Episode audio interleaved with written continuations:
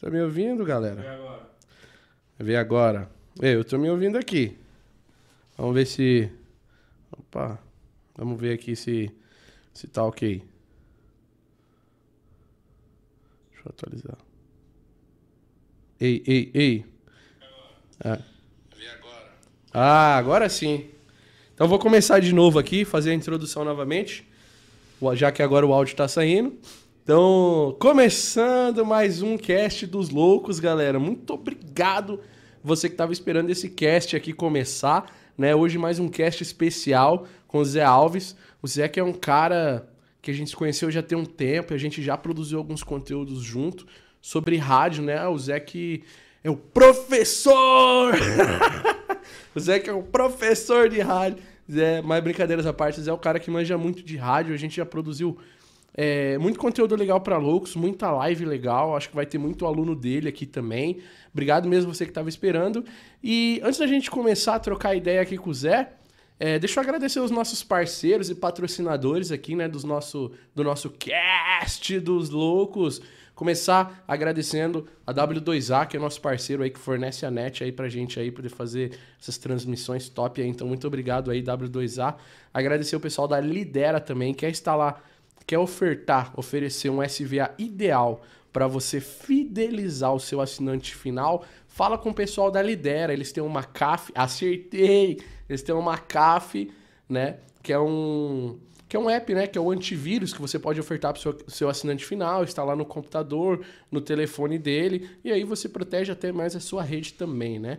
Então, é, fora o McAfee, tem o Cloud Storage, tem vários outros, tá, galera? Vários outros. Tem o Telemedicina, tem o Net Support, que é um aplicativo de suporte Aplicativo não, um serviço de suporte completo para dentro da casa do seu assinante aí. Se o seu assinante precisar trocar a lâmpada, ele pode ligar lá e falar: pô, eu preciso de ajuda para poder trocar a lâmpada. Então, o pessoal é, da Lidera tem esses SVAs para vocês aí, fidelizar o seu assinante. Não basta só entregar um SVA, você precisa entregar um SVA que fideliza o seu assinante para ele não sair de você e para o seu concorrente, né? E claro, o pessoal da Expo ISP Brasil tá? Quero dizer que eu estou em todas as Expos ESP desse ano, é, que vai ter ainda. Ela acontece duas vezes por mês, sempre num estado diferente. A próxima agora, se eu não me engano, é Pará. Então, turminha do Pará, eu tô chegando aí, hein? Vamos comer um tacacá.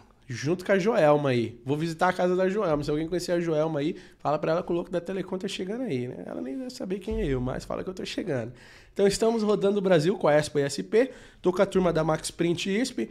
Então, se você me vê na Expo ISP, eu vou estar lá com o stand dos nossos parceiros que também nos patrocinam a Max Print ISP, tá? E é isso aí. Vai na Expo ISP que o evento é gratuito. É só reforçando, meu irmão Rafael que tá ali no controle da nave, né? É, operando ali, fazendo os cortes de câmera. Ele prometeu que hoje ele vai fazer bastante corte de câmera pra gente poder fazer bastante corte. E chat pago. É, a gente vai ler as perguntas do chat pago no mínimo dezão, tá? Manda um chat pago de dezão pra gente ler suas perguntas no final da live de hoje aí, tá bom? Mas fica à vontade para mandar quanto você quiser. Quiser fazer propaganda é no mínimo duzentão. Tirando meu amigo Carlos Rofé da Telecom Academy, que é um grande parceiro que faz curso de DWDM e a gente vai falar mais sobre isso aí mais pra frente, tá? Mas pronto. É, deixa eu chamar ele aqui. Grande Zé, Zé. Alves, tudo bem, meu irmão? Beleza, meu irmão, como é que você tá? Eu tô ótimo. Zé, traz só um pouquinho mais pra cima aí, esse carinha aí, pra ficar um pouquinho mais perto da a galera ouvir o grave Beleza aí? sua voz. Agora, Vilu, Loucos FM. é isso aí. a rádio. É nóis. É nóis. Pô, Zé, que felicidade ter você aqui, meu amigo. De verdade, veio lá de Bragança Paulista. Vim mesmo, Thales. O maior barato, o maior prazer estar aqui com você. Muito feliz de ter sido convidado. É, tá aqui com, com vocês também, a audiência toda do Thaleson. E, cara, vocês têm que ver que coisa bonita que o Thaleson montou aqui. Você tinha que fazer um backstage disso aqui, cara, um mostrar. Lá no nosso Instagram, arroba Cast dos? Loucos. Cast dos Ô, Loucos. O pessoal vai acessar o nosso Instagram. Você sabe que eu sou, eu sou fraquinho de Instagram, né? Eu tô aprendendo a usar agora. Isso. Mas eu fiz lá, justamente pra galera seguir nosso Instagram lá, Cast dos Loucos. Que legal, velho. Pois é, a gente já fez um. Tava assando uma carne ali, né? Inclusive eu postei esses bastidores lá pra galera ver. Tá no nosso Instagram, Cast dos Loucos, né? Pois é, e feliz em ter você aqui, cara. A gente falou é muito sobre rádio, né? Das últimas vezes, né? Das nossas últimas lives. E hoje a proposta é um pouco diferente, né? É, o lance é assim. Eu acho que o que eu tinha que falar de rádio pro pessoal de provedor já rolou. Não, não seria chover no molhado. Quem eu tinha que preparar, quem eu tinha que tornar profissional, eu já tornei. E aí você me fez o convite, eu fiquei pensando, puxa vida, do que, que eu vou falar, né? Porque falar de rádio, vamos falar de Wi-Fi? Hum, já tá todo mundo bom de Wi-Fi, comprando roteador de 500 pau para cima, todo mundo ricão. Então eu falei, não tem muito que ensinar para esses caras. Então vamos, vamos falar de empreendedorismo. Uhum. E tipo assim, claro, nós vamos falar de empreendedorismo para o pessoal jovem. Você que é aí, que está com seus 20 e poucos anos, até uns 30 e poucos, está começando seu provedor ou começou seu provedor há pouco tempo, está meio na dúvida tal. Eu queria compartilhar com vocês algumas coisas que eu aprendi tomando meus pau. Ninguém aprende de graça. Sempre uhum. vai custar. Ou vai custar dinheiro ou vai custar porrada. Uhum. Então, assim, você toma uns pau na rua, aprende, fica melhor. Então, assim, eu não vou poder, claro, falar para um cara que tem 10 mil provedor, tem uhum. 10 mil clientes no provedor, porque não é a minha realidade. A realidade dele está no nível muito mais alto. E uhum. foi uma coisa que até me fez fugir um pouquinho das feiras, né? Porque você vê que você não me vê mais nas feiras de telecom. Sim, Por sim. quê? O cara que era meu aluno, hoje ele está executivo, cara.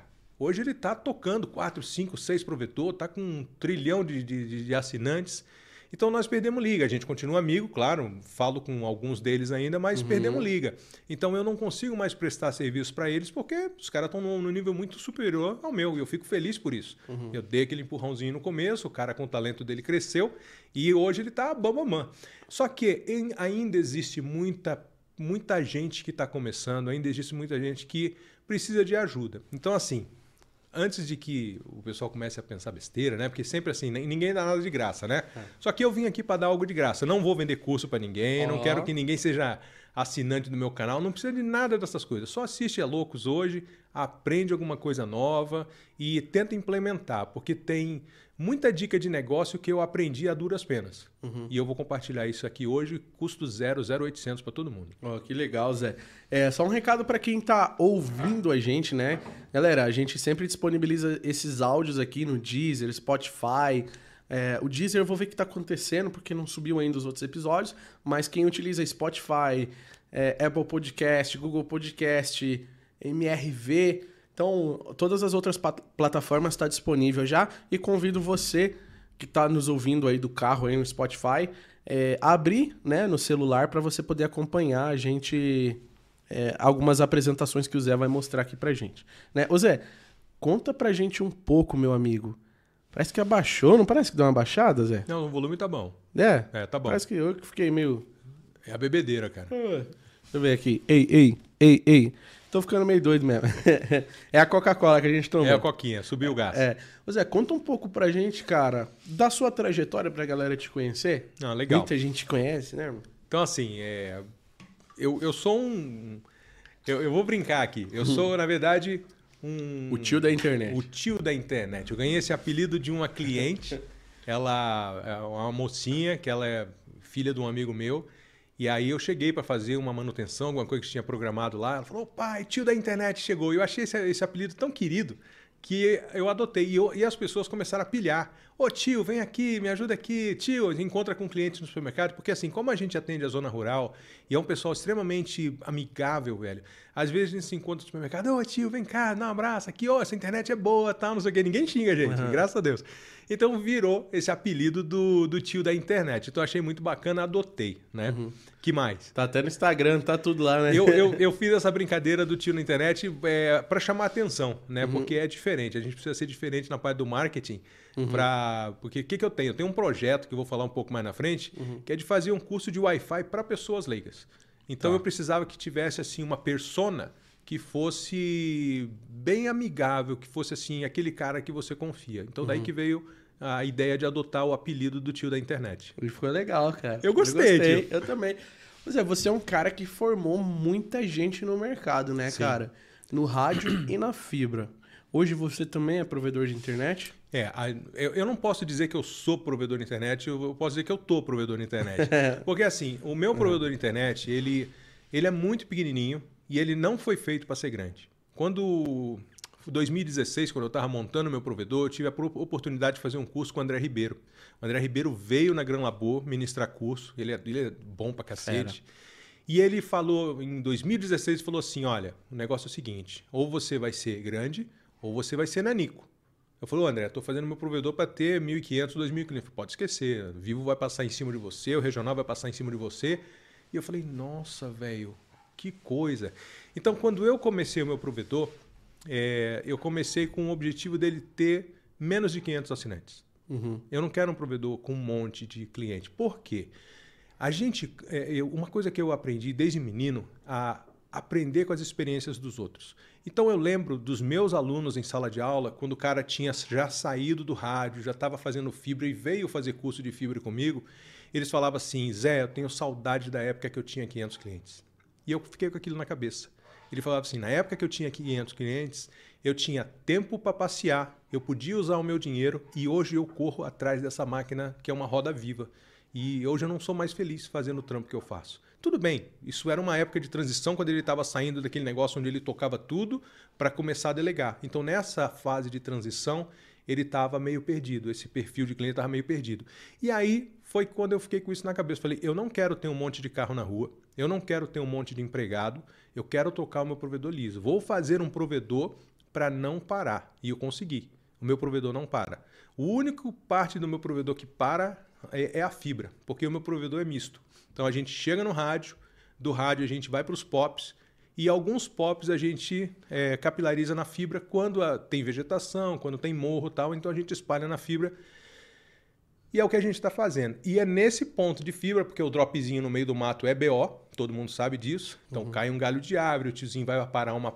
Vai fazer uma poda numa árvore, a árvore cai em cima do, da fibra, rompe. Então, o único lugar que eu tenho parada na nossa rede é na, onde eu tenho fibra. Onde é rádio roda liso. E eu entrego para o meu cliente mais de 100 megas. Eu vendo 10 megas, mas eu entrego mais de 100 megas para o meu cliente. Por quê? Porque os meus rádios de ponto a ponto, quando está conectado na fibra, é o que passar. Passa 300. Entendeu? Se o cara... É, é, a gente tenta manter é, um, um, certo controle porque o rádio tem limitação. Tá? Uhum. Então, por que, que eu vendo 10 e eu entrego mais? Primeiro, porque o cara precisa de mais velocidade. E vendendo 10, o cara não faz speed test porque o speed test me quebra. O cara que é na fibra, ele dá risada. Pode fazer speed test aí, cara. Eu tenho 10 GB no backbone e eu tenho 2 GB e meio aqui para você. Tá com uhum. cacete. Dessa speed test aí. Na, no rádio a gente não tem essa, essa, esse privilégio.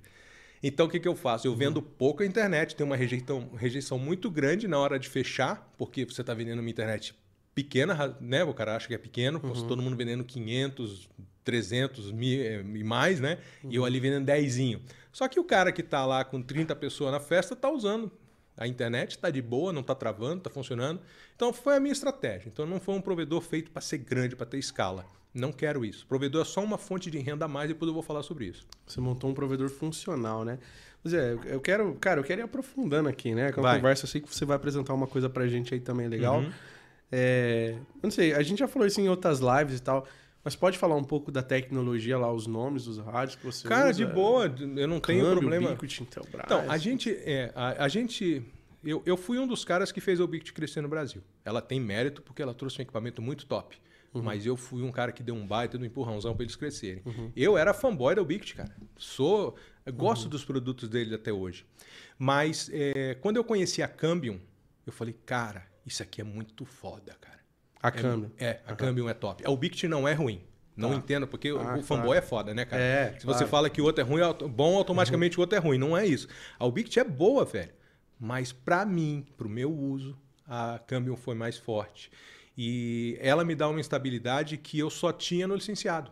Então, eu tinha um licenciado que fechava 50 quilômetros com Jundiaí. Uhum. Eu comprava link da Pombonet, que em Bragança não valia a pena comprar, que era muito caro. Salve, Felipe. É, o Lipe, o Alan, tudo pessoal top. Então eu tinha o meu licenciado e o meu rádio da câmbio rodava igual o meu licenciado. Claro, salvo as proporções.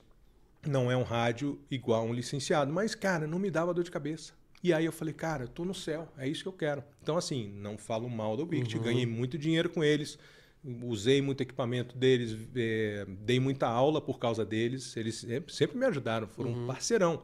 Mas chegou um momento que a gente cruzou caminhos diferentes. Uhum. É, eu queria mais e eles tinham assim aquele modelo que tipo assim, olha, a gente não quer oferecer mais do que isso. Uhum. E eu falei, ah, não, eu preciso de mais. Aí foi quando eu conheci a Câmbio, até conheci a Câmbio, mandar um abração pro Felipe Zucchi, né? Que o Zuki é sensacional. Foi ele que me, me, me apresentou os uhum. equipamentos da Câmbio. Ele era distribuidor da Câmbio na época. Legal, legal. E ele falou: Zé, você tem que testar. Eu falei: Não, eu tô feliz com o Bict, tá de boa. Não, cara, você tem que testar, muito bom. Aí ele mandou para mim 30 rádios da Câmbio, ponto de acesso, cliente, uhum. tudo. Falou: Cara, vai testar. Eu falei: ah, Agora eu não posso dizer que não, né? Já tá tudo aqui. Já tá tudo aqui. Botei, realmente o equipamento era muito bom e foi uma virada de chave que pra gente valeu a pena, né? Uhum. Então eles têm uma coisa muito legal. É, eu não sei se está podendo vender hoje, é, acho que não, não tem mais como vender para Ubiquiti, mas é o Elevate. Então o que, que você faz? Você pega um, um rádio que é do fabricante X e você troca o firmware e aquele rádio dá uma performance fodida. Por exemplo, é, AirGrid M5 que a gente não consegue passar mais do que 10 megas num ponto multiponto, você uhum. passa 40 suave. Eu tenho cliente meu passando 40 megas de AirGrid. M5, utilizando polarização simples, basicão, utilizando o firmware da Cambium dentro do rádio da Wicked. Caramba. Entendeu? Uhum. Só que aí teve um pau, teve processo nos Estados Unidos. Imagina. Teve um pau do cacete, velho. E, e aí é muito louco. Só que a, a, Intelbras fez um acordo com eles. E eu tenho hoje o ON 5000. Eu não, eu não era muito fã da Intelbras, né? Uhum. A gente não se acertou. Não, não importa aqui, mas é uma empresa legal, não tiro o mérito deles. Uhum. Comercialmente nós não demos bem. Eles uhum. queriam uma coisa, eu queria outra. Uhum. E aí eu nunca dei muita bola para eles. Só que agora a gente bota o Elevate no ON 5000 e roda liso, cara. Caraca. Roda liso. Só que eu compro o Elevate, eu compro o ON 5000 a 90 reais. Uhum. Então eu consigo viabilizar. Hoje, se você for comprar um rádio AC, é 900 conto. Então, com 90 conto, eu boto um cliente e eu entrego para o cliente 50 mega de boa no rádio. Funcionando perfeito. Funcionando perfeito. Que da hora, hein? Ô Zé, é eu sei que a gente vai falar de muita coisa. Eu tô ansioso, porque o que você preparou pra gente aí é realmente. Ficou maneiro, né? Ficou muito maneiro. É realmente incrível, né? Mas a gente tinha comentado um pouco. Acho que foi até ali fora ali, acho que até alguém falou com você sobre a potência das antenas. Lembra que o pessoal estava utilizando, é, enviando mais potência, achando que aquilo ia ter um melhor resultado. Só que não. Lembra que a gente estava falando sobre isso? Então, a gente já conversou sobre isso várias vezes. Não uhum. foi hoje. A gente já conversou isso em umas outras ocasiões. É, é o erro clássico do rádio. Né? Então, é, eu sempre explico isso tanto no Wi-Fi é, residencial, no Wi-Fi industrial ou até mesmo no, no, no Wi-Fi de provedor via rádio mesmo. É, todo mundo acha que quanto mais potência, melhor. E, na uhum. verdade, potência e ruído andam juntos. Então, se você tem potência em excesso, você vai ter ruído em excesso. Então, você termina gerando um ruído muito alto que degrada a tua conexão. Isso daí foi o que eu ensinei durante 11 anos, velho. E se parar, se eu começar a dar aula daqui a pouco de rádio, eu vou ter que ensinar de novo, porque o pessoal não leva fé. Então, assim, ó, para você guardar, guarda na cabeça aí, isso aqui vai dar um corte, hein? corte do baile funk. Corte. Baile funk. Então imagina, eu não sei como é que é o baile funk hoje, mas quando eu era moleque, que eu morava na Ilha do Governador, no Rio de Janeiro, aí galera da ilha, abração para vocês. Eu ia pro baile da Portuguesa. Furacão 2000 tocava lá. É, do cacete, velho. Então, assim, tinha aquelas caixonas geladeira, velho. Aquelas caixonas com dois metros de altura, com um metro de largura. E aquela porra torava o pau, cara. Era muito bacana ficar na frente daquilo ali. Só que era no baile funk, mano. Entendeu? Agora imagina você trazer para dentro da tua casa, ou você botar na, na, na tua setorial aquele puta caixão de som.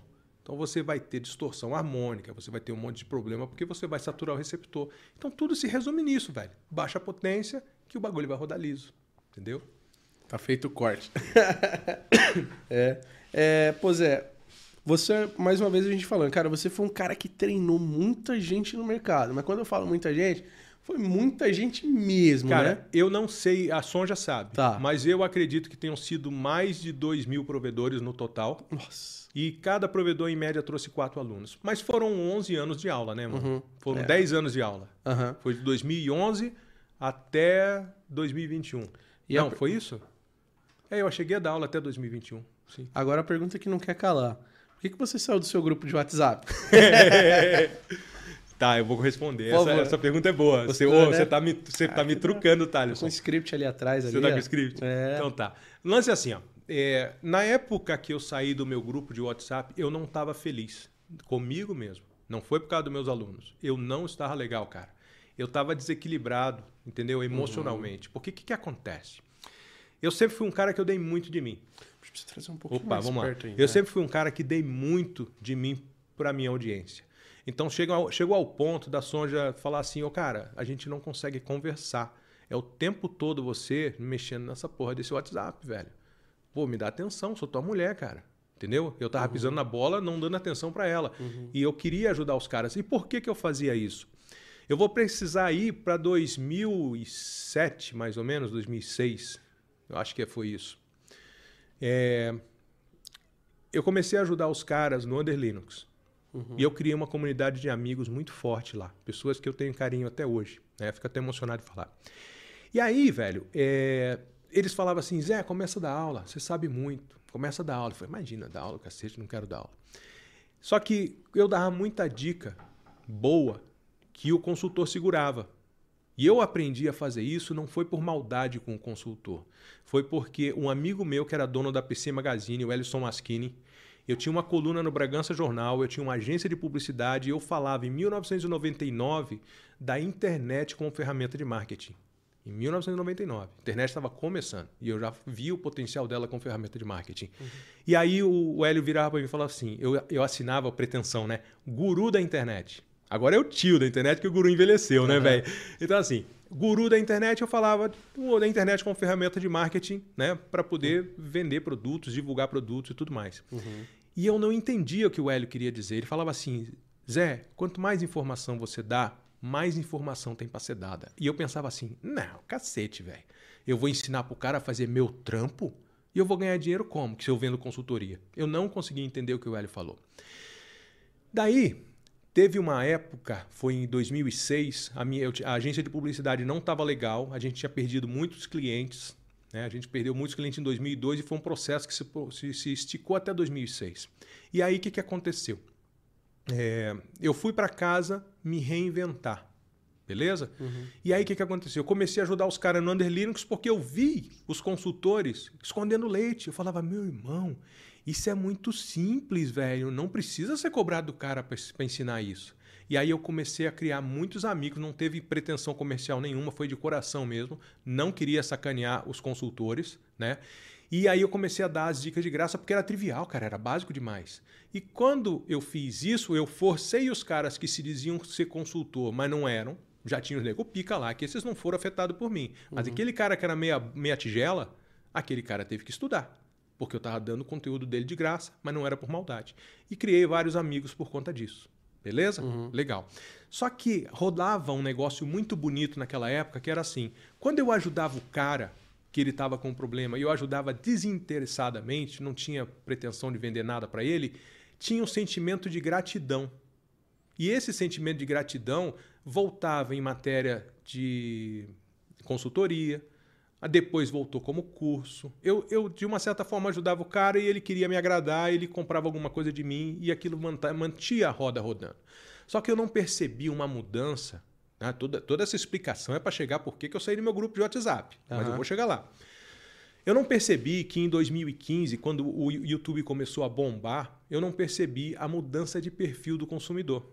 Por exemplo, o YouTube é uma excelente ferramenta de negócio para você, mas você, mesmo com cento e tantos mil é, inscritos. inscritos, você não consegue viver de YouTube. Não uhum. dá. Mas é uma excelente ferramenta para a gente fazer dinheiro não é? Divulga nosso serviço, vem patrocínio. Cara, YouTube é do cacete. Mas ele não, você não vive de YouTube. Só que o cara que está lá fora e não sabe isso, ele acha que você vive de YouTube. Então acabou o sentimento de gratidão, porque tipo assim, eu já dei like no vídeo do cara, eu já assisti o vídeo do cara, o cara monetizou, eu não tenho que agradecer nada a ele. Então eu não ganhava nada de ninguém.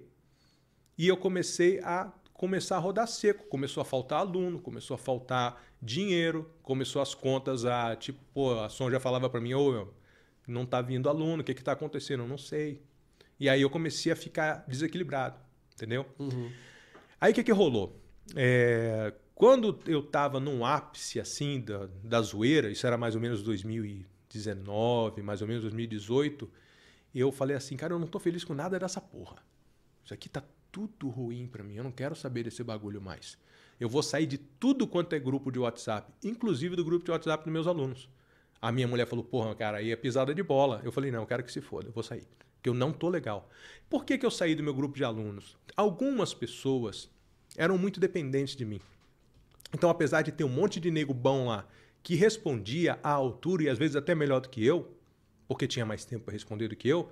O meu zap era 300 zap por dia, nego fazendo pergunta, era por aí. A média Nossa. era 300 atendimentos por dia. Não ganhava nada com isso. E o cara era dependente de mim. Então, tudo que ele ia fazer, perguntava para mim primeiro. Mesmo que os colegas já tinham dito, ele queria ouvir de mim. E aquilo me consumia muito tempo. Entendeu? Uhum. E aí eu falei, cara, esse negócio não tá bom. E eu tava me sentindo drenado, cara. Tava sentindo a minha energia ser drenada. Eles não estavam fazendo por mal. Entendeu? Mas eu não tava legal. Aí eu falei, cara, foda-se, vou sair. Aí eu realmente saí, tem um monte de gente ficou puto comigo. Aquele cara que era meu amigo virou a cara. Mas eu, eu sempre tive uma, um, um sentimento que é o seguinte: ninguém anda na água sem fazer marola. Você vai desagradar alguém de alguma forma algum dia. Entendeu? Então, se eu não estou feliz aqui, não tem por que eu me penitenciar nessa parada. E foi por isso que eu saí do meu grupo. Entendeu? Uhum. é louco, mano. que doideira, hein? Entendeu? Acabou o sentimento de gratidão. Você acha que você teve um burnout? Foi, eu estressei geral, estressei uhum. um, estressei geral. Uhum. A galera acha que você trabalhar com mídia social não estressa, né? não chega uma hora que você. Bom, lembra que eu te falei, né? Zé, o William vai vir aqui, que é o parceiro que está aqui em casa, da Festival. Ele, eu falei. Aí a primeira coisa que ele vai falar é: os caras aí não atendem ninguém, meu. Os caras aí. aí chegou minha mãe e falou: ele não me responde. Aí chegou meu amigo e falou: mano, tô esperando, a resposta dele tem três meses. É. Cara, é chega um momento que a gente tem que tirar um momento pra gente. Tem. Pô, você falou 300 mensagens por dia. Era bip, um bip o dia inteiro, mano. Chega um momento que eu coloco meu celular aqui, ó. Não vou atender. Uhum. Não é? É, eu tinha um sentimento. É, é, eu acho que eu tenho toque. Eu não conseguia ver o bipzinho sem responder o cara. Nem que eu tivesse que dizer pro cara assim, ó, não consigo te responder agora, vou responder depois. Uhum. Aí eu esquecia. Mas eu tinha que tirar o bip. eu tinha que desticar, mano. Senão ah, eu, eu ficava, me fazia mal saber que alguém estava esperando uma resposta minha. Uhum. Entendeu? Então, uhum. por causa desse tipo de, de, de, de atenção que eu dava para as pessoas, eu preferi sair da porra toda. E você acha que o provedor sofre isso? Provedor pequeno. O grande tem atendente, tá? apesar que tem muita atendente que sai chorando né, do call center. Tem. Você acha que o provedor pequeno passa um pouco disso também, só pra galera entender, né, o que, que mais ou menos que é, passa um pouco disso, porque é ele que, que tá ali com o telefone da empresa quando o cliente liga é. para reclamar, para xingar e tal. Você acha que ele Cara, eu vou dizer pelo eu vou te dar a referência pelo meu provedor. Uhum. Então, tipo assim, o meu provedor, eu tenho um público que eu busco. O meu cliente tem um perfil. Depois eu vou falar mais sobre isso, mas o meu cliente tem um perfil. Eu quero um cara com tal característica de uso, tal comportamento, que me pague em dia, se o cara não cair dentro desse padrão, eu, eu não atendo o cara. Eu peço para ele ir embora. E se tiver que pagar multa contratual, eu pago. Porque eu não quero, cara. Ele está me roubando meu tempo. Então, assim, é, claro que faço de uma forma gentil, que não vou ofender o cara, mas eu dispenso ele. Uhum. Então, por quê? Porque a gente estressa também, cara. Então, o próprio cara que. E isso eu tenho pouco cliente, cara.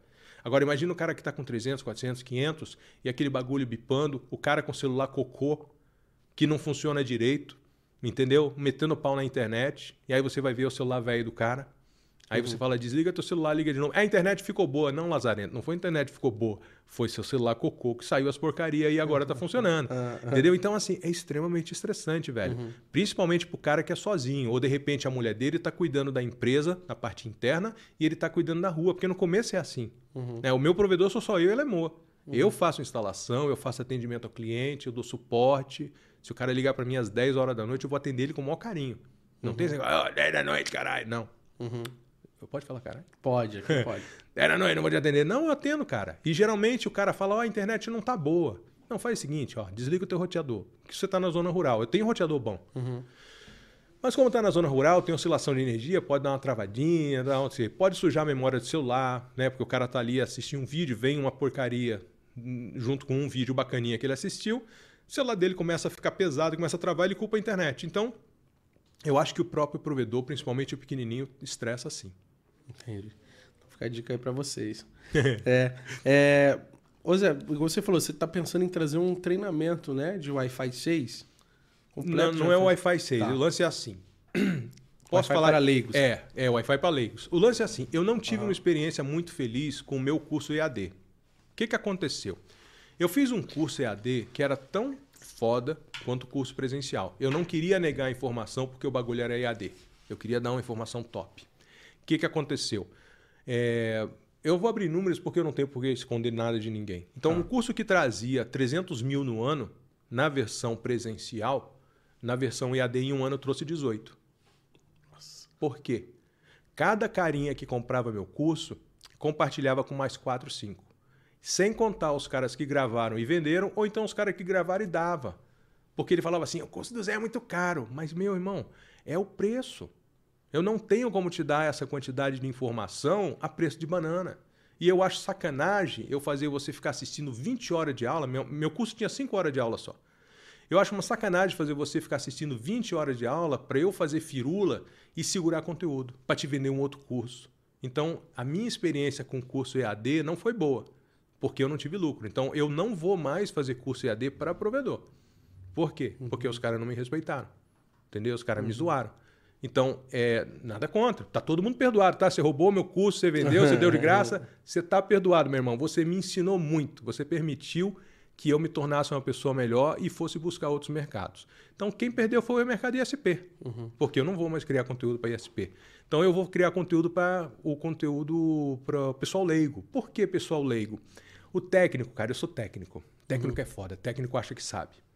E aí ele tem as receitinhas de bolo dele que ele aplica. Uhum. O bolo até que sai bonitinho, uhum. mas não é aquele bolo foda, velho. É. Entendeu? Então, assim, é... eu vou fazer pro conteúdo, o conteúdo pro leigo. Não sei se vai dar certo, pode ser que eu tô, deu com os burros na água, não funciona, mas eu tentei. Eu tenho esse negócio, eu sempre tento. Eu posso reclamar depois, que eu estou reclamando aqui agora, uhum. mas eu sempre vou tentar.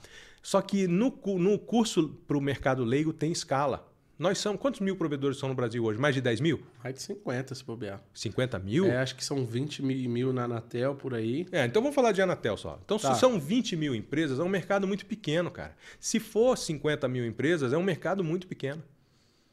no momento que você vai para a pessoa leiga, você está indo para centenas de milhares. Talvez milhões de pessoas. Entendeu? Uhum. É outro jogo. É uma escala muito maior. O cara, vai, o cara vai piratear o curso? Meu irmão, pode piratear. Eu já ganhei. Uhum. Entendeu? Então eu já faturei. Uhum. Esse curso já se pagou.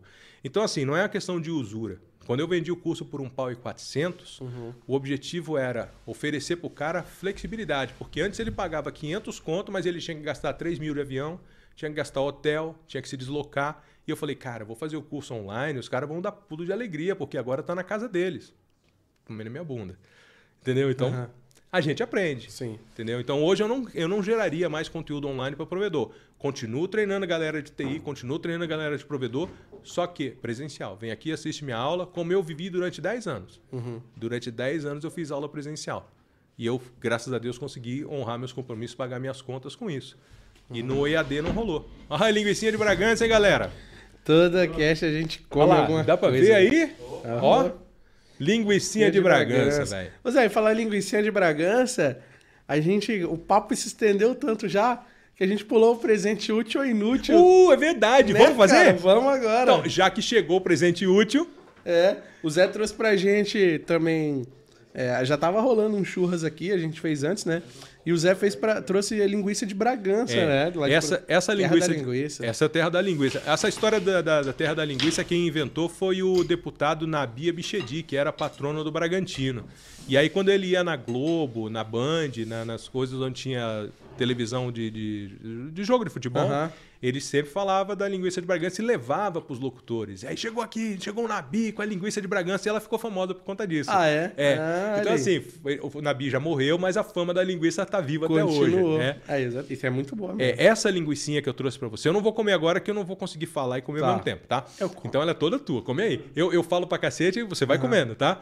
Essa linguiça é a linguiça caipira bragantina. Tipo assim, tem a linguiça gourmet, que tem umas 4, 5 fábricas lá que faz umas linguiça boa pra caramba. Uhum. Só que eu acho mais gostosa essa caipirinha aqui que eu compro no supermercadinho de vila, velho. Que o cara faz lá. O cara tá... faz. É um Você supermercadinho. Foi feito antes de ontem, né? É, antes de, antes de ontem o cara fez essa pernil puro, essa linguiça. Hum. É top. Toca tá cacete, boa. vai lá. Pô, eu comi, tá boa.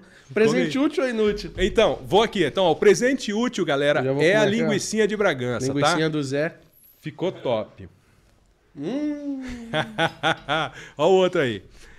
Olha só, eu trouxe para você um presente. É, vamos te mostrar o semi-útil. Tá. O presente semi-útil é esse. É, vamos mostrar aqui, ó. Vamos ver se dá para ver. O presente semi-útil é esse filtro de cavidade, tá? Isso daqui eu ganhei do Luizão da Azelink.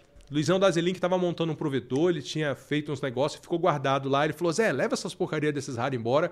E tinha esses fios de cavidade, já tá ajustado. Só que para poder fazer o ajuste disso daqui, você tem que ter um osciloscópio, você tem que ter um gerador de sinal. É, é bem complexo. Eu não, eu não conseguiria ajustar. Uhum. E ele é um, um, um presente semi-útil, porque a maioria dos nossos rádios hoje é polarização dupla uhum. ou mais, uhum. né? E esse aqui só tem uma polarização, então teria que ter outro filtro no mesmo ajuste bonitinho para trabalhar em polarização Caramba. dupla. Então é um presente semi-útil. Agora semi-útil para quem? para quem sabe usar, eu né, uso rádio também. Então guarda aí. Mas vai, vai. Não, mas eu vou te dar um inútil. Ah, tem um inútil? Tem inútil ainda. Então, vamos lá. Então, lance assim, ó. Vamos lá. Eu comprei esse alicate é um alicate bom, essa marca é muito boa. Eu não estou fazendo jabá, não conheço os caras, essa é. marca é do cacete. E eu, esse alicate é muito bonito pela forma como ele trabalha. Uhum. Né? Você, você morde, ele, ele vai aqui e crimpa. Só que, pô, chegou para mim, cara, pela internet e veio usado. não serve para nada. Ele, ele zoa na hora que você, é, você mas eu vou te falar, esse é o mais útil, pô. Esse aqui eu não vou usar tanto. Não, Agora mas esse... você não vai conseguir fazer nada com ele. Por quê? Eu tava, na, eu tava fazendo uma ativação de um cliente e eu precisei subir para botar um rádio no pop. E eu usei esse alicate que era zerado, tirei da, da, da caixinha. Ah, vou, vou limpar com alicate novo, né? É, claro. Cara, tive que descer para pegar o alicate velho porque ele não desce os pinos. Ele morde pro lado assim e não Puta vai. Isso é presente inútil, guarda aí. Escreve Você que... comprou, veio usado e não funciona ainda. É, é. E não vale a pena devolver, cara. Porque como eu moro na roça, eu moro uhum. a 12 km de Bragança. Uhum. Então vou entrar no carro, vou levar o alicate, devolver pelo Mercado Livre, vou gastar duas, três horas na fila do correio. Não, larga quieto. Cara, então traz tá... pro louco. Eu achei que ia ser o mais útil ao mais inútil. É o mais inútil de todos, velho. Ah, eu vou fazer um museu em breve, viu, rapaziada? Dos presentes aí que nossos convidados traz pra gente. ah, que legal. O próximo convidado. Se quiser trazer um Blue Label. é, né? Tô jogando aí. Vai, vai que corre. É. Não, é stop, Zé. Obrigado, cara. Obrigado. Vai. É porque assim, o cara tem, um eu, eu acho que tinha que mudar essa regra. Hum. O cara tinha que trazer um presente, no mínimo, um presente útil, que é o Blue Label. Gostei. E um presente inútil, que é qualquer coisa que ele quiser. Blue Label Royal Salute também. Ah, que é? é uísque é um cara. Cara, eu não tomo uísque, eu, eu não sei se isso é bom. Eu sei que Blue Label é coisa pica. Eu começo a vender. Se fizer umas 10 garrafas, eu não, também não tomo tudo isso. é milão a garrafa. Você é louco, É mano. 10 mil. Se eu tiver 10 garrafas, eu abro uma adega.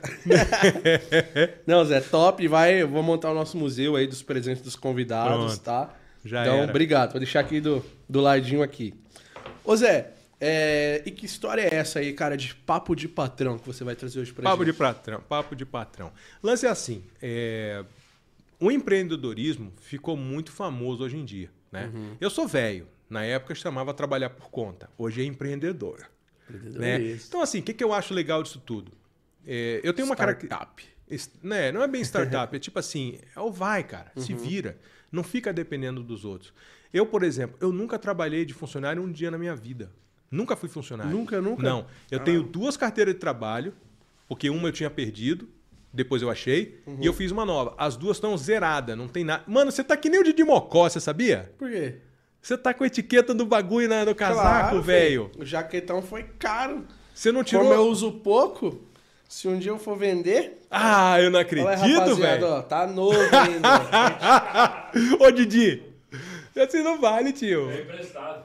Eu acho que ele alugou esse bagulho, velho. Ele alugou, ele alugou. No, no céu tem pão. Então, não, assim, ó. Se Bom, um dia eu for vender, mano, eu também não sou bobo, né? Eu, eu, eu terminei me perdendo com o bagulho de etiqueta. O que, que a gente tava falando? Do, do empreendedorismo. Do empreendedorismo. É, então eu sou velho. Uhum. Na época eu trabalhava por conta, né? Então nunca tive, eu nunca trabalhei para ninguém. Quer dizer, tá errado dizer isso. Eu nunca fui funcionário um único dia da minha vida, porque eu sempre trabalhei para alguém, né? E eu, uhum. e eu brinco dizendo que eu tô desempregado todo mês. Então é, terminou esse mês eu fechei as contas, mês que vem eu tô desempregado, tenho que virar para fazer o bagulho trazer dinheiro para pagar todas as contas da empresa. Então, uhum. Então, eu sou um cara que todo mês eu estou desempregado. E eu aprendi a lidar com isso e lido muito bem, cara. Eu sou muito feliz trabalhando dessa forma. E eu acho que é muito legal. Então, vamos pegar, por exemplo, um, um garoto que é bom, que trabalha no provedor, que ele está lá de técnico e ele tem ambições. Porque não é todo mundo que tem esse chip. Você tem que ter o chip. E ele fala assim: Poxa, eu estou trabalhando aqui pro, pro, pro louco. O louco é um patrão bacana, mas ele faz algumas coisas que eu gostaria de fazer diferente. Vou montar um provedor para mim. Entendeu? Uhum. E ele vai lá e começa o negócio dele. Só que ele não sabe como começar, ele não tem noção de negócios, ele não tem nada. Então a ideia do papo de patrão hoje é mostrar o que eu aprendi nessa, nesse tempo todo. Eu comecei a trabalhar, eu tinha 15 anos. Eu, o primeiro trampo que eu fiz foi de vendedor freelancer de viagem de ônibus para o Paraguai. Eu tinha 15 Caramba. anos. Então eu tô com 54 hoje, vai para o quê? 40 anos isso? Aí, é, 39 anos 39. Que eu, que eu é muito bom, mano. É. Conta. Sempre trabalhei por conta, mano. Aham. Entendeu? Sempre fiz o meu dinheiro. Já me ferrei pra cacete. Já passei apuros que a mulher teve que ir lá e pagar o- as cagadas que eu Uhum, fiz. Comigo também, já. Todo mundo, né, meu irmão? Quem nunca, né? Ainda mais quando eu tenho uma mulher que é parceira. Né? É. A Lemoa, por exemplo, é parceiraça, velho. Lemoa não tem tempo ruim com ela. Já fiquei desempregado um tempo também, que foi bem. Já trabalhando pra loucos, né? Acreditando no meu projeto. Isso. E não entrava grana, perdi um parceirão que eu até chorei. É. E só minha esposa trabalhava, cara, na época, e ela me salvou linda ali. É isso aí. Acreditou em mim. Exatamente. Deus, hein? e, e aí aquela coisa, é um trabalho de, de dupla, né, velho? Então, Uhum. um ajuda o outro. Então, quando ela tá baixo, aqui compensa. Uhum. Quando eu tô baixo, ela compensa. Então, é, é, um- é uma troca, né? Uhum. E você só consegue fazer isso com quem realmente você gosta. Porque se tiver um vínculo comercial, vem cobrança, né? Então, assim, é, é isso. Eu nunca trabalhei de, de funcionário um único dia na minha vida. Sempre gostei de ser patrão e eu incentivo as pessoas a ser patrão. Se você não tá feliz no seu trampo, vou falar aqui, ó, vamos fazer um corte novo, tá bom? Mais um. Ó, esse é um corte novo. Se você não tá feliz no seu trampo, se você chega na segunda-feira, fica de mau humor, faça um favor para você. Pede as contas e vai trabalhar por conta, meu irmão. Vai ser empreendedor. É aquela coisa, não vai ser Disneylândia, não vai ser bonito, mas pelo menos você não faz o seu patrão perder tempo com você. Porque se você não tá dando o teu melhor pro cara, você não merece estar lá. Eu falo isso porque eu sou patrão. E eu, cara, eu- o André, eu aprendo muito com o André Ribeiro. Ele tem uma frase no curso dele que diz assim: contrate rápido e descontrate mais rápido ainda. Porque o cara que não cabe, mano, tem que arrancar fora. Ele é prejudicial para a equipe toda. Entendeu? Então, assim, o cara que não tá feliz no trampo, que ele acha que ele pode fazer mais, procure mais. Tente buscar mais. Obrigado. Tente buscar mais. Porque ficar na empresa, tomando o tempo da empresa, tomando a vaga de alguém que está precisando do trampo, não vale a pena. Entendeu? Então, vai fazer a sua empresa. Faça a sua empresa. Faça do seu jeito. Então é isso. Empreendedorismo é isso. Vai se ferrar, vai apanhar, vai ficar sem dinheiro, vai quebrar. Mas uma hora certa, mano. Vai trabalhar quatro vezes Cara, mais. Eu posso contar uma história Deve. super engraçada? Deve. Então, olha só. Pessoal, olha só. Eu vou contar uma história. Eu vou deixar no jeito aqui, pode? Não, não, pera Ainda lá. não? Tá. Ainda não. Eu vou contar uma história aqui que é o pedreiro de terno Armani. Todo mundo sabe que é o terno Armani, né? Terno, terno de boy, Uhum, terno de ricão. Beleza. Picanha, hein? Não, manda o pau, eu não vou comer, não. Senão eu, eu, eu, eu sou compulsivo, cara. Se eu começar a comer, eu vou fazer assim, ó. Eu não trator. Então deixa eu quieto Já aqui. comeu, né? Quem vê não comeu. Já comeu pra caramba ali. Não, mas eu queria ter comido o pãozinho, ou a, a linguiça no pão com queijo, mas eu vou comer depois, Tá. tá? Não faz mal, eu como em casa que eu tenho lá. então, assim, ó, eu queria contar a história do terreiro, do, do, do pedreiro com terno Armani. O que, que é isso, velho? Eu tava. É, quando eu comecei a dar aula, eu tenho que primeiro contar uma outra história. Eu fazia, eu e a Sonja, a gente construía casa para vender, tá? Então eu era conhecido na cidade como empreiteiro. Eu, fazia, eu já fiz um monte de coisa na minha vida. Então eu construía casa para vender. E algumas pessoas me sabiam que eu era empreiteiro de obra. Fazia para mim, não fazia para os outros. E aí, velho, eu fui num restaurante, quando a gente começou a dar aula em 2011, eu fui num restaurante e toda semana vinha aluno do Brasil inteiro fazer aula comigo. Então tinha lá uns 10, 15 alunos todo final de semana, todo sábado, que o curso era de sábado. E aí tinha um vendedor de moto que ele ficava olhando de longe, almoçando e olhando a gente de longe, que era um restaurante super gostoso, mas bem simplão, né? De- restaurante de trabalhador mesmo. E os caras faziam aqueles puta pratão, comia feliz pra cacete, era super divertido. E um dia ele não resistiu, virou pra mim e falou assim: Zé, quantas obras você tá fazendo? Eu falei, nenhuma, meu irmão. Por quê? Cara, toda semana você tá com os pedreiros aqui. Falei, não, mano, não é pedreiro, não. Isso é tudo empresário. É dono de provedor de internet. Imagina, esse povo surrado, queimado de sol desse jeito. Não, é- não é empresário, não. Isso é pedreiro. Falei, não, não, os caras são empresários. Porque os caras trabalham no sol, né? E na Aham. época o, o- dono do provedor fazia todo o serviço. Então ficou a história do pedreiro aí. Tá explicado a história do Tá pedreiro? explicado. Então tá meio engraçada a história Aham, até agora. aham. E aí eu tava indo pra uma Brint, eu tava indo pra uma, uma dessas feiras de, de telecom, E na minha frente tinha um carro, uma Mercedona linda, azulzona, coisa mais linda no mundo, azul, azul brilhante, Aham. fodida de bonita, velho. E eu namorando a Mercedes, falei, puta, que carrão, hein, cara? Legal, velho, que da hora. E um cara lá dentro, né? Daqui a pouco a gente estacionou. é, não era Brint, era uma outra é, que é, é- é no centro de São Paulo ali, que é perto da rodoviária. É, tem Futuricom. Acho que é essa aí. Futuricom. Acho que era Futu- Futuricom. Futuricom é dos Play. Futuricom, é. É dos Playboy, né? Dos caras de telecom grandão, né? É, que vai a Vivo, vai aos pica, claro, né? Então é essa mesmo, essa feira mesmo. E aí a gente entrou no bagulho pra estacionar junto, ele parou o carro dele, eu parei do lado.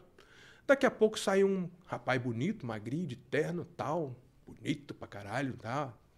O ternão, não sei se era Armani, mas eu vou dizer que é Armani só pra zoar. Terno bonito, bem cortado, brilhoso, tal. E aí eu saí do carro, olhei pro rapaz, tal, não reconheci, ele falou: "Ô, professor, você não conhece não?" Eu olhei pro cara e falei, não, desculpa, cara, não conheço não. Ele falou, eu fui na sua aula, andando da Fernão Dias, a pé, cheguei suado na sua aula, cheguei atrasado na sua aula, todo suado, e, e eu falei, lembrei, cara, você tava de bermuda e sandália de dedo. Ele falou, eu mesmo, era eu mesmo. então, assim, o cara tava super zoado, porque ele não tinha dinheiro para pegar o busão da Fernão Dias para chegar em Bragança. Então ele foi andando. Então, você vê, o cara veio de longe, ralou, saiu de madrugada de casa para chegar na aula, se esforçou, foi andando, trabalhou, botou em prática o que eu ensinei e trabalhou pra cacete pra estar de Mercer de ternão. Então eu falei, puta, né? Eu falei mentalmente, aham. olha aí, cara, o pedreiro de Armani, mano. Ah, Então, assim, o que, que isso quer dizer, Thaleson? O que, que isso conta? Cara, todo mundo pode, meu irmão. Todo mundo pode. Não quer dizer que vai ser fácil. Não, não quer dizer que todo mundo vai conseguir.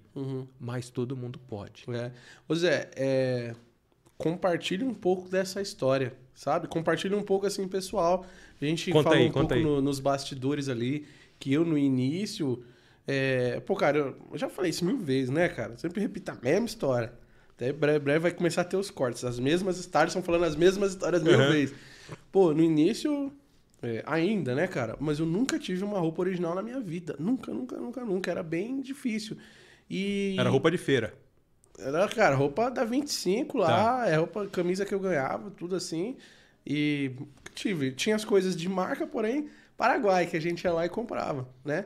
Então hoje, pra mim, por exemplo, tá vestindo um, um jaquetão O assim. jaco da Tipo, Lacoste um é o jacão da Lacoste, desse aqui que eu comprei exclusivo pra ir no Pagou os olhos da cara, Thaleson. Por isso que tá etiqueta, mano. Como, não é aquele jaco que você usa todo dia, é uma vez ou outra. Eu falei, mas se eu Ô, for ficou vender... honrado você tirou o jaco da, Ô, do, do papo armário, de patrão viu? hoje, Oxe, né, velho. irmão? É tipo assim, tá com um jaco desse hoje, tá um, né, poder estar bem vestido hoje, cara, é pra mostrar que legal, cara, eu posso, dá. Se eu continuar trabalhando, se eu continuar me esforçando, se eu continuar nesse caminho aqui que eu tô trilhando, tô seguindo, eu posso. E eu gosto hoje, Zé, de me vestir bem também pra mostrar pra galera que, ei, cara, agora você também pode, mano. Exatamente. Há um cara. ano atrás eu tava. Você era instalador, não era? Era instalador. Então, então qualquer menino que é instalador, cara, eu falo menino que eu tenho 54 Uhum. anos. Então você pra mim é um menino. E não era tão bom assim, não. Imagina os bons. Ah, aí. se fosse bom você tinha ficado, É. caralho. É verdade. Mas você é melhor apresentador. É, Você sim. é o melhor. é, Como é que é o nome hoje? Comunicador. O melhor comunicador. É. É. E aí eu gosto também de, de me vestir bem e eu gosto de mostrar também pra galera pra falar, mano, vocês também podem. Mas também não ostenta, né? Jamais. Você Não. compra os seus panos de boa, mas Mano, também não eu- é, não é que 50 mil igual, né? Eu já dei isso aqui pro meu tio umas duas vezes. Que ele olhou e falou: Que top, mano, que top. Você deu pra ele? Ele até que deve estar ouvindo aí, ô nego, ó, essa jaca é seu, cara. Tirando daqui, é seu esse jaco. eu, eu falei, mano, é caro um jacão desse, é caro. Depois eu vou ver na internet quanto custa. É grana, um zero, mais de dois contos. Eita, porra. Mais dois contos. Então tá. E aí eu, ele quer, mano, eu falei, toma. Aí a minha madrinha que não deixou. Ela, não, pelo amor de Deus e tal. Mas, velho, caguei. Isso aqui não é importante pra mim. Eu tive, legal, vou continuar trabalhando pra ter e acontecer. Mas Uhum. assim, isso não, não, não dita quem eu sou, entendeu? Cara, se abrir uma janela pra eu fazer um comentário bonito aqui. Então manda. Todo mundo acha que caridade é dar dinheiro que tá sobrando ou dar alguma coisa que véia pra alguém, né? Uhum. Todo mundo acha que caridade é isso, né? Esse casaco eu sei o quanto que você gosta, que eu vi o brilho no seu olhar quando você vestiu ele. Falou, Cara, eu vou botar esse casaco pra ir na live hoje. Então eu sei o quanto que você gosta desse casaco. A caridade verdadeira é aquela que você dá pra alguém aquilo que te faz falta. Então você dá esse casaco pro seu tio mostra a, a sua capacidade de se doar às pessoas. Mostra que você realmente faz a caridade de verdade. Então, assim, quando você não tem dinheiro e você dá um jeito de arrumar um dinheirinho para ajudar alguém, isso é caridade de verdade. Uhum. No momento que você tem um jaco que você ama, que você não tirou a etiqueta para não zoar, É. e você fala, tio, se você gostou, ele é teu, isso é caridade, cara. E é Uhum. caridade de verdade. Então, assim, o dia que você puder fazer caridade para alguém, eu recomendo que todo mundo faça. Que legal. Porque tem, tem muita gente É necessitada no mundo, velho. Então, assim, faça uma caridade de verdade. Não dê coisa velha. Tudo bem, coisa velha ajuda quem tem pouco. Mas se você puder dar uma coisa que realmente tem valor para você e você fazer a pessoa feliz com isso, isso é sensacional. E, e o que acontece muito é a galera olhar e falar: olha lá o desumilde, olha lá o. Agora nem fala mais e tal, não sei o que. Ac- Acontece isso também agora, entendeu? É que- Só porque eu. é, ah, hoje eu tô com o Jaco, tá? Mas só porque eu troquei um pouquinho, Zé. Minha, o mesmo cara, a mesma coisa, só porque eu troquei um pouquinho minha vestimenta. Hoje as pessoas. Alguns, não todos, É, não é né? todo mundo. Quem não convive comigo todo dia? Quem convive todo dia sabe que. Tu é o mesmo cara, É. é. Mas, cara, o cara olha pra mim e fala.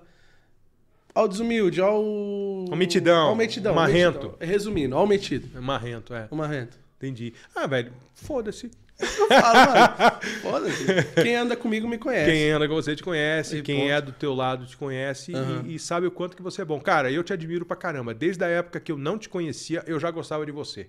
Eu, eu- eu- a primeira vez que eu vi você, você não vai lembrar disso, foi na Futurisp, é, é Futuro ISP, Futuro né? ISP. De, do Piauí.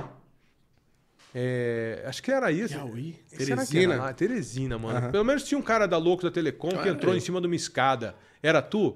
Cara, todo mundo acha que era eu. Ah, não era não? era Eu, dublê, eu ganho velho? esses bônus, eu ganho esse bônus aí. Porque o bicho era muito louco, Era mano. o Glauber, pô. Eu não conheço o Era o Glauber. Glauber. É outro doido também na cabeça aí. Era o Glauber. Eu ainda. não- Foi minha Então não era Foi meu tu? primeiro evento, foi em Olinda, esse, esse evento. Foi, a minha, foi em 2018. Minha primeira Expo. É, é, hoje é Expo, mas minha primeira Expo ISP que eu fui. Cara, e eu tava lá com meu tênis que range, com a minha camisetinha lá, da- que eu imprimi lá 20 conto, com um banner da Loucos e com um boné que eu fiz na Santa Figênia pra lá e pra cá, assim, andando. assim. Zoando legal. É, e divulgando é, a marca, né? É. Cara, eu acho essa marca Loucos da Telecom sensacional, Legal, velho. né, cara? É. ela, é, ela é. A Loucos é tipo, pô, não é eu, cara, é geral. Não, é, a Louco é todo É mundo. todo mundo. É uma tribo. tem- é uma tribo. É. É, uma tribo. É. A galera tatua, faz isso que eu acho da hora. É mesmo? O cara se Porra. tatua com louco? Deve ter mais de 100, 100 tatuagens que a galera se tatuou. Com esse logo do louquinho da escada, com, com a logo do Uno. Eu acho da hora. Eu falei, é isso aí, mano. Isso é, é amor à profissão, tá ligado? Entendi, É cara. o mal que faz. Isso eu acho. Que top maneiro, velho. Eu, não- eu não- eu não teria coragem. Mas eu sou velho, né? Nem Velho- eu não tenho ainda. É. do, do Loucos. Ah, legal. Que- Vamos fazer os slides? Vamos, é. Ô, galera, deixa eu. Mandem. Vamos explicar? É. Claro, galera, eu só vou pedir pra vocês aí, ó. Tem chat pago, Rafa? Ah, tá. Manda ver, vamos Posso ver ler o chat. pago antes de Claro, meu gente irmão. colocar aqui? Galera, continuem aí, ó. Chat pagos é um liberado aí pra vocês mandar mensagem pra gente. Tá? É, Gregório tá acompanhando aí a gente aí. Obrigado, Gregório. Legal, cara. Pera aí, deixa eu ler aqui, ó. Chat pago de dezão. Mandou um só, Rafa. O, um tríplice. Ó, o Fábio José Machado. Ah, Fabião. Fábio José Machado. Tríplice fraternal, abraço. É isso aí, é os bode, velho. Um tríplice fraternal. Abraço ao grande irmão José Alves. Que barato, cara. Já ouvi boas histórias desse jeito, deste sujeito fantástico. Que da hora. Forte abraço pra você, meu irmão. Deus te abençoe sempre. Bri- Chegou, Rafa.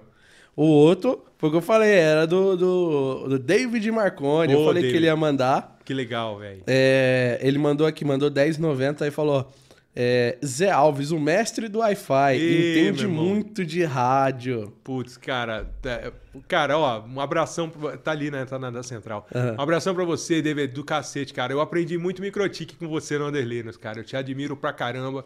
O que você faz pela comunidade é muito. Agora, eu vou dar pra isso aqui. O que você faz na, pra comunidade é muito da hora, David. Parabéns pra você. Continue sempre sendo o cara sensacional que você é. Valeu, um tríplice fraternal. É. Quem é esse, Fábio? Fábio é um irmão de maçonaria. Eu, era, eu fui da Legal. maçonaria por muito tempo. Maçonaria não tem nada a ver com coisa do capeta, mas eu não vou falar disso aqui, porque senão dá muita controvérsia. Maçonaria é uma escola filosófica. Eu, eu participei, meu, avô, meu avô era maçom, é, três gerações de maçom. Uhum. Meu pai não foi, porque a minha avó era muito religiosa E minha avó falava assim: Meu filho, Uhum. o diabo já levou todos os seus irmãos, eu não queria que levasse você. E meu pai, por promessa, a minha avó nunca entrou, mas maçonaria não tem nada a ver com coisa do capeta. Uhum. É, é uma escola filosófica, é uma escola muito linda, ensina muitas coisas é, bacanas. Aham. E... Mas não vamos falar disso para não distorcer, a... não perder o foco do, do, do nosso papo que é Telecom. Tá. Mas assim, é, é, sempre tenha no coração, né, quem está aí vendo, né, principalmente o pessoal que às vezes tem uma confusão por não ter a informação certa, é uma coisa muito bonita. A gente entra lá uma pessoa e sai de lá uma pessoa melhor. E o mais lindo de tudo, a gente tem os uma confiança plena em pessoas que a gente. O Fábio já fez curso comigo, é diferente. Legal. Mas a, a gente tem uma confiança plena em pessoas que a gente nem conhece. Imagina assim, uma igreja evangélica onde as pessoas são tão unidas e são tão bem selecionadas. Tem tranqueira também, tá? Uhum. Mas a maioria é boa. Que você pode pedir ajuda para aquela pessoa em qualquer lugar que você tiver, ou você pode ajudar aquela pessoa onde quer que esteja, que você está ajudando uma pessoa de bom coração. Então é uma maçonaria linda. Só vou falar isso. Tá, top. Tá. Você tá Hoje eu não emocionado. tô mais- Você é, tá é. meio emocionado. Eu- eu tô aí. emocionado que Tô a alegria tá isso aqui. que você tá É. emocionado. A alegria está Fico aqui. feliz. Tipo assim, é, é uma escola iniciática e é muito bonito, entendeu? Uhum. Não tem nada de maldade ali. A maçonaria, é, por exemplo, escravidão, abolição da escravatura é, é maçônico, é um movimento maçônico. É, uma, é um movimento de libertação de pessoas, Aham. entendeu? Aham. Então, assim, não tem nada de coisa ruim lá. Tem, às Perfeito. vezes, um cara ou outro que não vale nada. Mas é a pessoa, É não aquele o indivíduo, conceito da coisa. não a comunidade. A A, comunidade, comunidade. é linda. Aham. Tudo que é, tudo, por exemplo, se você pegar uma igreja, se você pegar um, um grupo de pessoas, é tudo lindo, que atrapalha o indivíduo, mas no contexto é bonito. Então, as Vamos em pessoas- frente. Vamos. O que, que a gente vai fazer? Ver, né? Você vai explicar primeiro? Vou só colocar o primeiro slide aqui. Vamos, bota o primeiro slide aí. Opa, passa, passa. Cara, chat- Não, já, a gente para na hora para chat pago. Manda os de 500, galera. É, cara. Manda os de 500. Caramba. Tem mesmo, ó. Eu Quem vou, é? ó. Do Carlos Rofé, da Telecom Academy. Tá, eu não conheço o Carlos. Cara, você tem que Mas conhecer. eu já conheço a empresa dele. Eu sempre O- ouvi falar bem. O, a Telecom Academy é, também é uma escola de treinamentos online. Mas pera, você vai fazer jabá pro cara? Quanto que ele deu? Cinquentão. Ah, não, não vale a pena. 200, Carlão. Pô. Não, mas lembra que eu falei Ah, é início? verdade, ele é peixe, ele é peixe. É. Tá, tá, tá. Parceiro. Tá. Mano, e, e, é- e- ele é também apaixonado. Ele é engen- era engenheiro da, da Tchau. Tá, ah, tá. Entendeu? aham, ele era aham, engenheiro entendi, da, entendi. da Tchau. E por 10 anos, cara, tinha um salário lá e tal, estabilidade. Ele falou: não tô feliz aqui, cara. Saiu fora, pediu as contas, saiu fora, montou a escola de treinamento dele. Ah lá. E hoje. E, e o cara é monstro no treinamento. Manja Pronto, muito. Pronto. É, tá fazendo o que gosta. Mesma coisa, Zé. Fala muito bem. Eu sou feliz fazendo o treinamento também. É, Eu e- me encontrei dando aula, eu acredito que ele tenha encontrado também. É muito Sim. legal. E ele mandou aqui, ó. É, treinamento DWDM em Fortaleza, Maceió. Não, peraí. Treinamento DWDM em Fortaleza. Alô, galera de Fortaleza. A Telecom Academy vai levar o treinamento de, de DWDM aí para Fortaleza, Maceió, BH e Vitória da Conquista. Tá? É, condições especiais. E Vitória. BH e Vitória. Condições especiais para técnico e estudantes. Entre em contato pela página da telecomacademy.com.br. Então, galera, acessa lá o Instagram da Telecom Academy, todas as mídias sociais dele lá. Carlão, você não vai se arrepender. Tem muito depoimento de muitos alunos lá. A gente tem várias lives aqui com o Carlos também. Então, treinamento de DWDM, tá? Fortaleza, Maceió, Belo Horizonte e Vitória. Condições especiais para técnicos e estudantes. E o próximo do Matheus, que mandou dezão. Matheus Breves. O Matheus eu não conheço. Tá. Ele te conhece. Mestre Ô, Zé que- Alves. Sabe sabe o que acontece? Desculpa atrapalhar Tá. o chat dele. É, como a gente dá aula, é muita gente, cara. A gente não consegue lembrar. Mas de repente você passar na minha frente e vou dizer, porra, lembrei de você. Desculpa aí, Matheus. Mas vai. Mestre Zé Alves. que aqui tá assim. Que tá grandão. É, é, grande mestre, obrigado por tudo, amigo. Estu- Uh. é, estamos sentindo falta aqui no grupo, mestre. Ah, ele era meu irmão do grupo lá. é, Legal. é, Matheus. E, bom, O Matheus, já sei quem é. Já sei quem é. Talvez Pergunta se ele tá fazendo. É, é o gordinho. Ele tá fazendo 4x4 com aquela coisa do, do Duster dele ainda? tá? Tá, ô Matheus? Tá sim, tá sim, é ele Responde- mesmo. Lembrei, lembrei do Matheus agora. Responde de chat pago de 10. Matheus é brother. Bom, Zé, Vamos? apresentação na tela. Legal. Então, assim, a história do papo de, patrão, né? Que eu fiz esses slides aqui. Eu fiz alguns slides de teaser só para mexer com o pessoal. Só passar pro lado. Ô, deixa comigo. Que a gente vai brincar aqui. É, se alguém quiser depois o- os slides, que não tem nada de especial aqui, não, não precisa dar slide para ninguém. Mas se alguém quiser, eu- eu- me avisa que eu, que eu passo. Arroba o tio da internet. Exatamente. Arroba o tio da internet lá no Instagram. Isso. Então, assim, e aproveita e assina o Instagram lá que eu preciso fazer crescer o, o canalzinho lá. Então, assim, é, vamos em frente. Pa- Papo de patrão. Por que, que eu fiz esse título?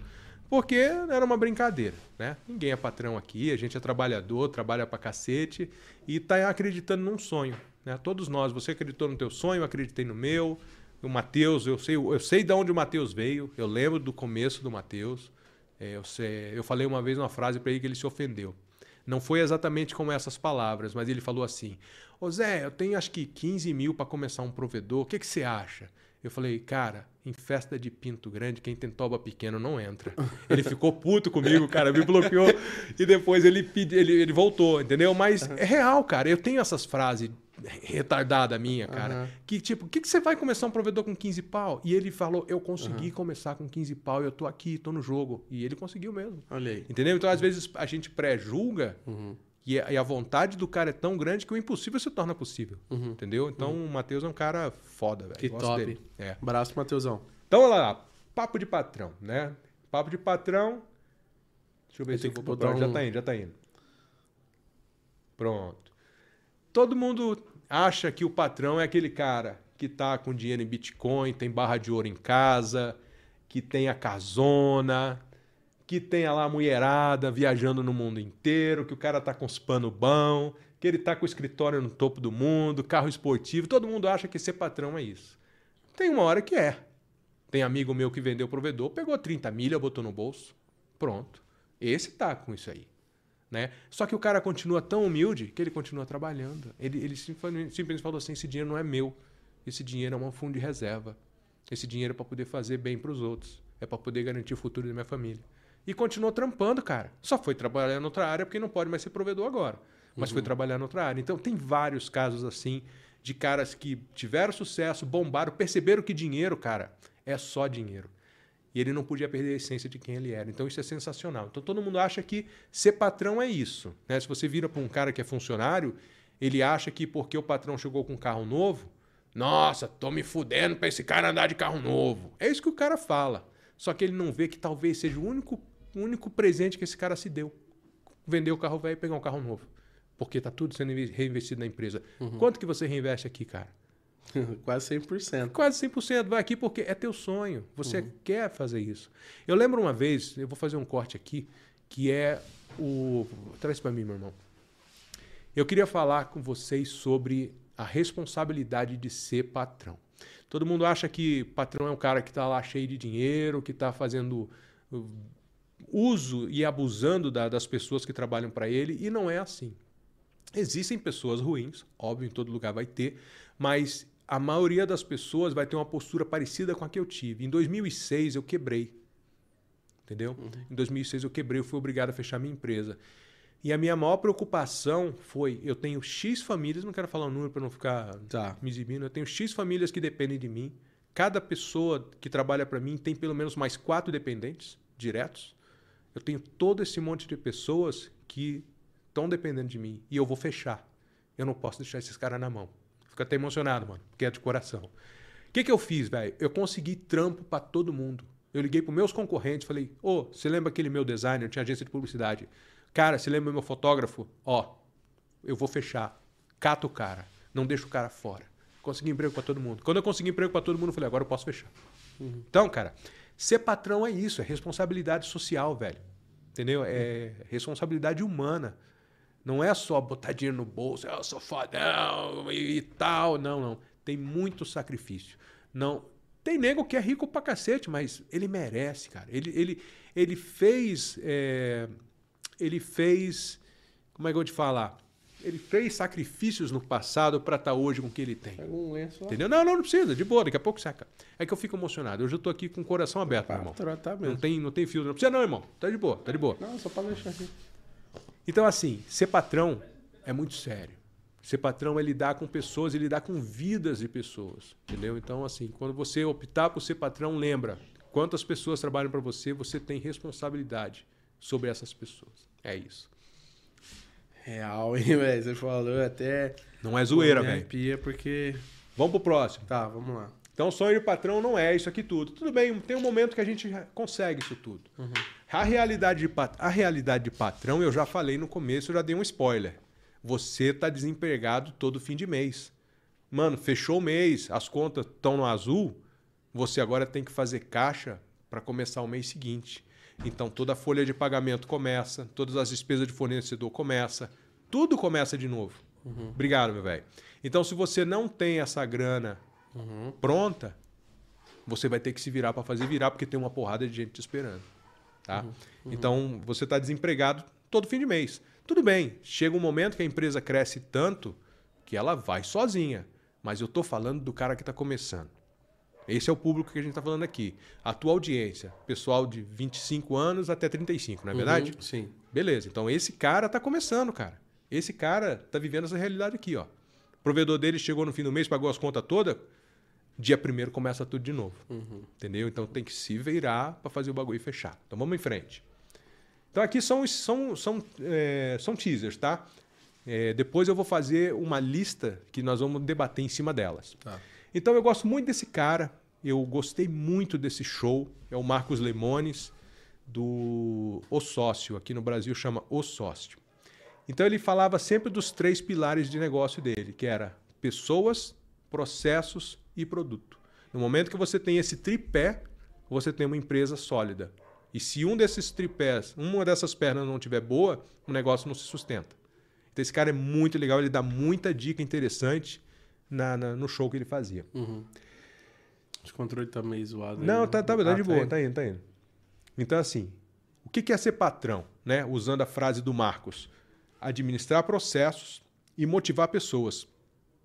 Para vender algo, todos nós vendemos alguma coisa. Eu vendo meu tempo. Por isso que eu surtei quando estava sendo. O meu tempo estava sendo tomado e eu não estava tendo retorno financeiro. Eu não me importava de trabalhar muito, mas eu me importava de trabalhar e não receber nada. E por isso que eu fiquei tão zoado. Entendeu? Porque eu não tava ganhando nada, cara. Tava me fodendo. Vou aqui dar a alma pro, pros caras e eu tô aqui com cheque especial zoado? Não, não pode ser assim. Então eu tenho que fazer o meu tempo virar alguma coisa. Meu tempo tem que virar dinheiro. Eu vendo conhecimento através dos cursos e eu vendo meu tempo. É simples assim. Então se você vai me fazer uma pergunta, pague pelo meu tempo. Nem que seja um tiquinho. Teve gente que pagou, tá? Manda um chat pago aí. não, é, é. Olha o tempo do Thales. Manda o chat pago pros caras aí. Manda de 200. Então, assim, todo mundo vende alguma coisa. Você é médico, você vende o seu estudo, você vende sua técnica. Você é engenheiro, você vende a sua matemática. Você é um podcaster, você vende a tua, o teu contato com as pessoas. Você vende a tua credibilidade. Se eu tô aqui é porque você confia em mim. Eu não tô aqui de graça. Se eu fosse um cara Zé Ruela, eu sou Zé, mas não sou Zé Ruela. Eu não estava aqui, porque você não ia querer trazer um cara mané aqui. Você vai querer trazer os melhores para estar junto com você. certeza. Entendeu? Então, por isso que eu me sinto bem honrado de estar aqui. Até porque Então, tem uma galera que a- tá aqui ouvindo, que tá acompanhando, que confia em mim e nas pessoas que eu vou trazer. Então, Ah como é que eu trago um cara aqui pra falar? pois é. Asneira, né? Né? Por exemplo, quando a gente fala de um produto, eu nunca fiz merchan. Eu nunca fiz merchan no meu canal de YouTube. Mas sempre tinha aquele filho de uma égua que falava assim: É, tá enchendo o rabo com merchan. Não tô, cara. Isso aqui, eu ganhei o produto do fabricante porque eu pedi, e eu faço isso até hoje. Pedi para TP Link produto. A, a TP Link, é, eu senti que não ia rolar. Mas o que, que eu fiz? Eu fui no distribuidor do TP Link e falei: Eu preciso de tais e tais equipamentos para testar. O cara falou: Toma. Entendeu? Que top. Top. Então, quero fazer a mesma coisa com todos os fornecedores que vendem rádio AC, né, Wi-Fi 5 e Wi-Fi 6, que seja mesh. Teu rádio é bom? Manda para mim. Eu queria testar. Entendeu? Fica até os contatos, que eu sei que você tem bastante gente Ah, aí. com certeza. Por quê? Porque eu quero... Eu, eu nunca vou falar mal do produto de alguém. Mas eu vou dizer aqueles que são a minha seleção. TP-Link eu tinha escolhido para mim. Uhum. Por quê? Porque eu sei que é um produto bom. Não tô fazendo jabá do TP-Link, não. Depois você cobra O deles TP-Link lá. tava aqui hoje de manhã gravando com a gente, pô. Tava aí, né? Tava. Ah, legal. É. Renato, né? É o Renato. Legal. É. Gente boa. Esse fone aí tá dando uma. Tá dando uma zoada aí. Tá, né? Aí, agora? Microfone, microfone. Não, o microfone tá ok. É, o fone tá zoado. Será que eu arrebentei o fio do seu fone, mano? Não, voltou. Voltou? Voltou. Que eu dei uma batida aqui ainda há pouco. Não, eu. Bom, então assim, todo mundo vende alguma Aí, coisa. troquei aí. Então, troca. Todo mundo vende alguma coisa. O distribuidor vende produto, o fabricante vende a tecnologia que ele desenvolveu, todo mundo vende alguma coisa, tá? E aí você tem que administrar os processos, que seja o processo interno, processo produtivo, todos os tipos de processos que tem na empresa e motivar pessoas. Você vai motivar o teu cliente para comprar, você vai motivar o teu cliente interno, que é o teu funcionário, para ele acreditar no teu sonho. Então sempre a gente vai vender alguma coisa, cara. Muito Legal. bom. Então vamos em frente. Aí a gente tem que entender também as limitações culturais. Por exemplo, o programa nos Estados Unidos era chamado The Profit, o lucro. Porque o americano não tem problema nenhum com lucro. Ele sabe que sem lucro nenhuma empresa funciona. Só que o latino-americano, incluindo o brasileiro, ele tem problema com essa palavra. Lucro é um palavrão no Brasil. E a gente precisa mudar isso daí. Porque é através do lucro que a gente põe comida na mesa das pessoas. Tudo bem, o lucro obsessivo é uma coisa, mas todos nós precisamos de lucro. Cara, você precisa de lucro para poder fazer isso tudo funcionar. Quantas pessoas trabalham para você, Thales? Pô, cara, Direto, só direto. direto umas seis pessoas. Pronto. Só aqui na Loucos, hein? Só Às vezes a galera não sabe. Acho fica aí, é muita gente. Pô, acho que você nem sabia também Ah. hoje de manhã, né? Eu acabei te falando, né? A Loucos hoje tem em média seis funcionários, cara. A Loucos da Telecom. Seis pessoas, Seis sendo o quê? São quatro famílias dependendo de cada pessoa. Por aí. Quatro pessoas dependendo de cada família. Editor, financeiro, é, Vendas. gerente, vendas, é, designer, secretária. É. Tem uma galera pra fazer isso aqui acontecer é. também. Não vem de graça, né, velho? Não. Pois é. Então, Sabe aquele, ah, onde é que vai seu dinheiro? Ah, vai quase todo aqui em reinvestindo. E o resto? Ou os, os paga os funcionários. pois é. Mas chega uma hora que bomba. Chega uma hora que vai bombar, velho. Entendeu? Uhum. É, tipo, talvez não esteja bombando agora, mas vai chegar um momento que vai bombar. E para todo mundo vai ser assim. Ah, entendeu? O que a gente precisa ter é fé, velho. Uhum. Acreditar que vai vir. Porque se você fica deprimido, se você acha que ai, tá demorando muito, cara, demora.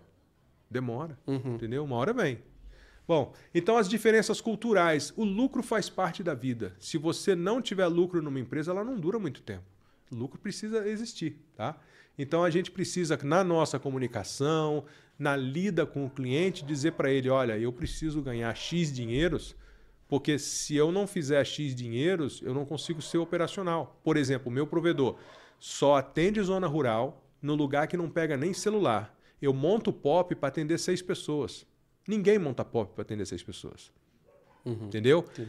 Agora, eu vou conseguir vender internet de 60 reais para seis pessoas montando um POP de 15 mil?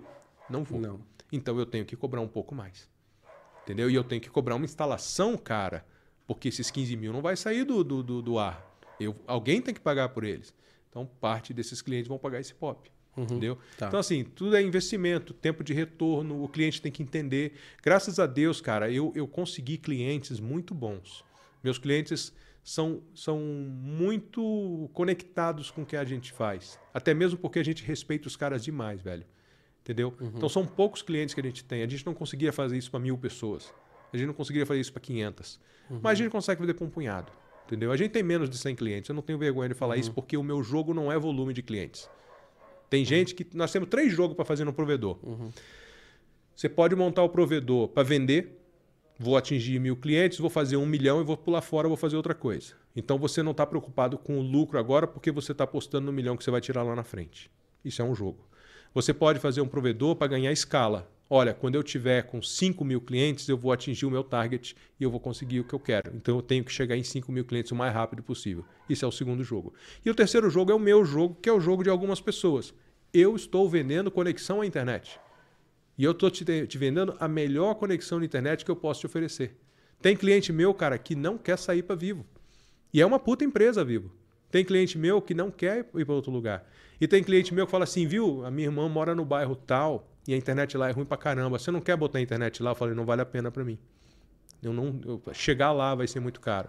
Então procura a empresa tal. Aí eu indico meus concorrentes, entendeu? Eu tenho essa postura, velho, de sempre indicar meu concorrente. Porque tem espaço para todo mundo. Claro. não, não acho que eu vou ser sozinho no mercado. Então lembra das diferenças culturais. O, curso, o, o lucro faz parte do jogo. Vamos em frente. Então, olha só, como é que a gente tem lucro, né? Dá um corte aí para mim, irmão. Como é que a gente tem lucro? Nós temos lucro de três maneiras. Nós podemos aumentar o preço, que é difícil. É difícil você aumentar o preço. Eu vendo internet de 150 reais na roça. Eu vendo 10 mega por 150 reais. Eu não sou ladrão. Tá? Que muito cara fala, porra, 10 mega. Só que é o seguinte, eu vendo 10 mega para o meu cliente não fazer speed test. Porque se ele fizer speed test, como a minha, meu backbone é no rádio, eu não tenho a banda que, o, que a fibra tem. Meu backbone vai colapsar se ele ficar fazendo speed test. Então eu vendo 10, entrego 50, entrego 30, entrego 40, entrego, às vezes até 100. Se tiver 100, vai chegar a 100. E se tiver triplo dígito, se o canal permitir dígito triplo, vai chegar. A gente uhum. tem lá aquelas ONUzinha da Max Print. Max Print, Max eu acho Print. sensacional, baratinha, funciona bem pra cacete. Uhum o, o, LTzinha EPOM uhum. para atender. O, o, maior lugar que eu tenho tem 15 clientes. Uhum. Então eu boto uma OLTzinha daquela com uma porta e boto as ONUzinha da Max Print, funciona liso, cara. E o cara tem ali 100 mega.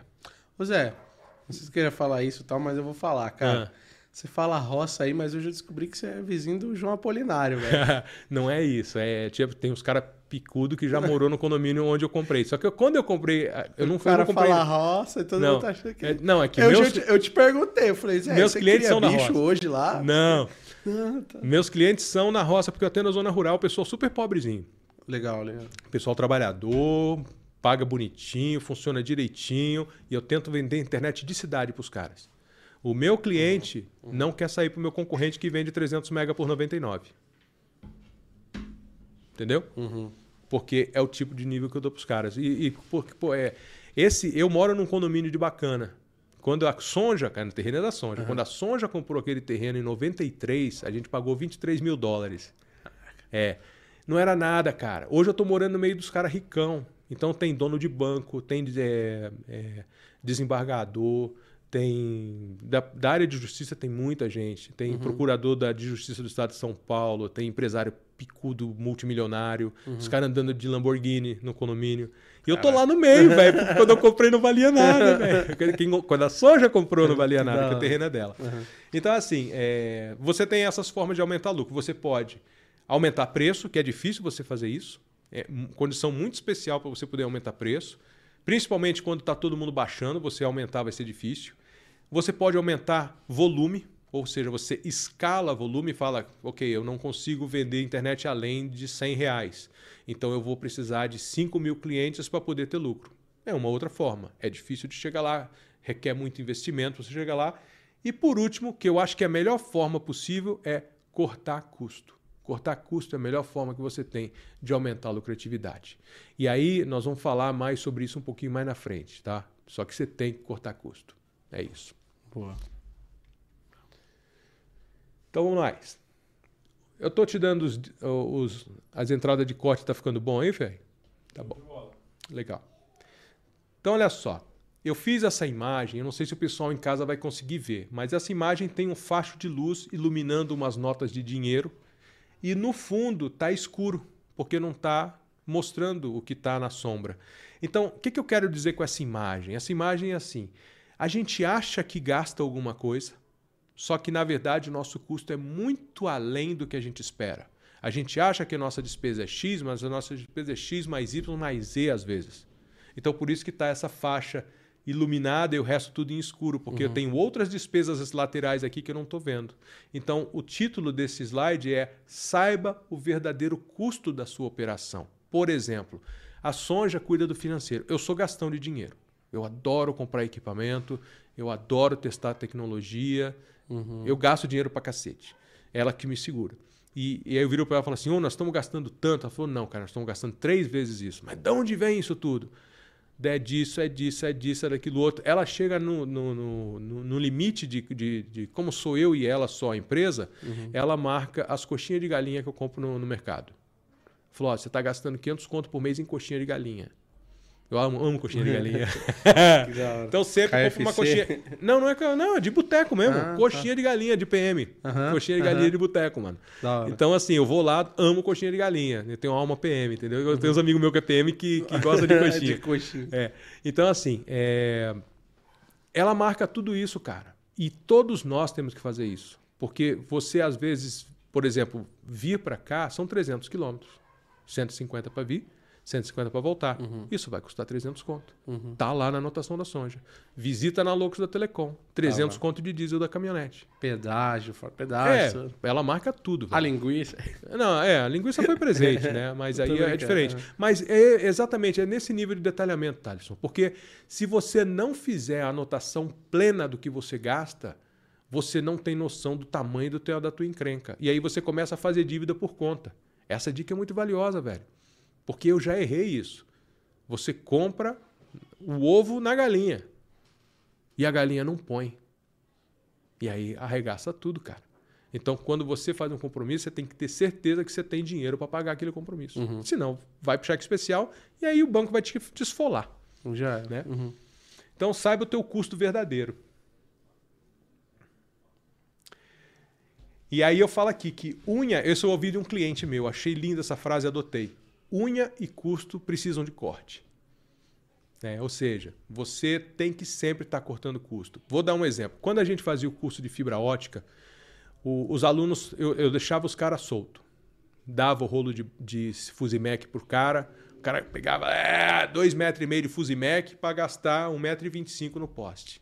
Eu falava, ó, velho, esse tanto que você jogou aqui fora, você jogou um metro fora mais ou menos.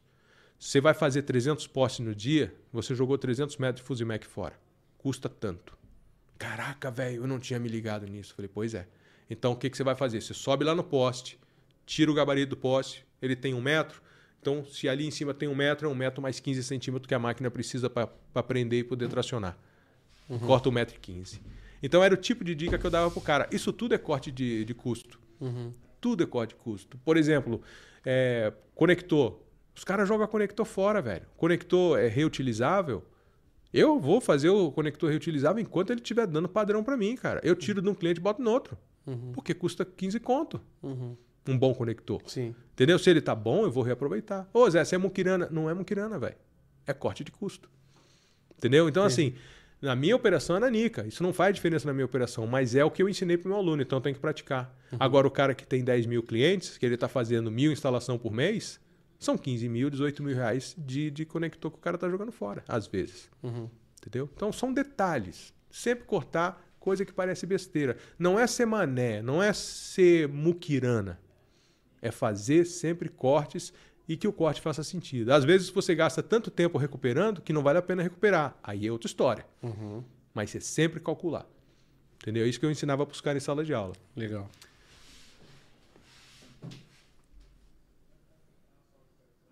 Seu preço. Pronto. Qual é seu preço? Né? O meu preço é 150 reais para poder fazer o serviço que eu faço na roça. Então, o que, que eu fiz nos meus custos? Eu sei que o meu cliente ativado na roça, na zona rural, vai custar para mim de 1.800 a 2.000 reais. Não importa se é na fibra, não importa se é no rádio. Eu sei que um monte de provedor vai soltar. Ah, imagina, não é isso. É micharia, é 100 reais. Não é, cara. Você tem que botar na conta o backbone que você gastou para chegar lá. Você tem que botar na conta a, a manutenção desse backbone. Você tem que botar na conta as portas de OLT. Por exemplo, você vai lá na Select, compra uma, um OLT de 8 portas, o quê? Uns 20 pau? Mais Por ou aí, menos? Por aí. Beleza. Por aí. Essa OLT pode atender é, 128 clientes, é isso, né? Uhum, 128 por porta, clientes é. por porta. Beleza. 128 vezes 8, você tem um custo por cliente de tanto. Só que, cara, nesse momento do tamanho da tua empresa, você só vai usar duas portas. Mas você ainda pagou uma OLT de 30 mil.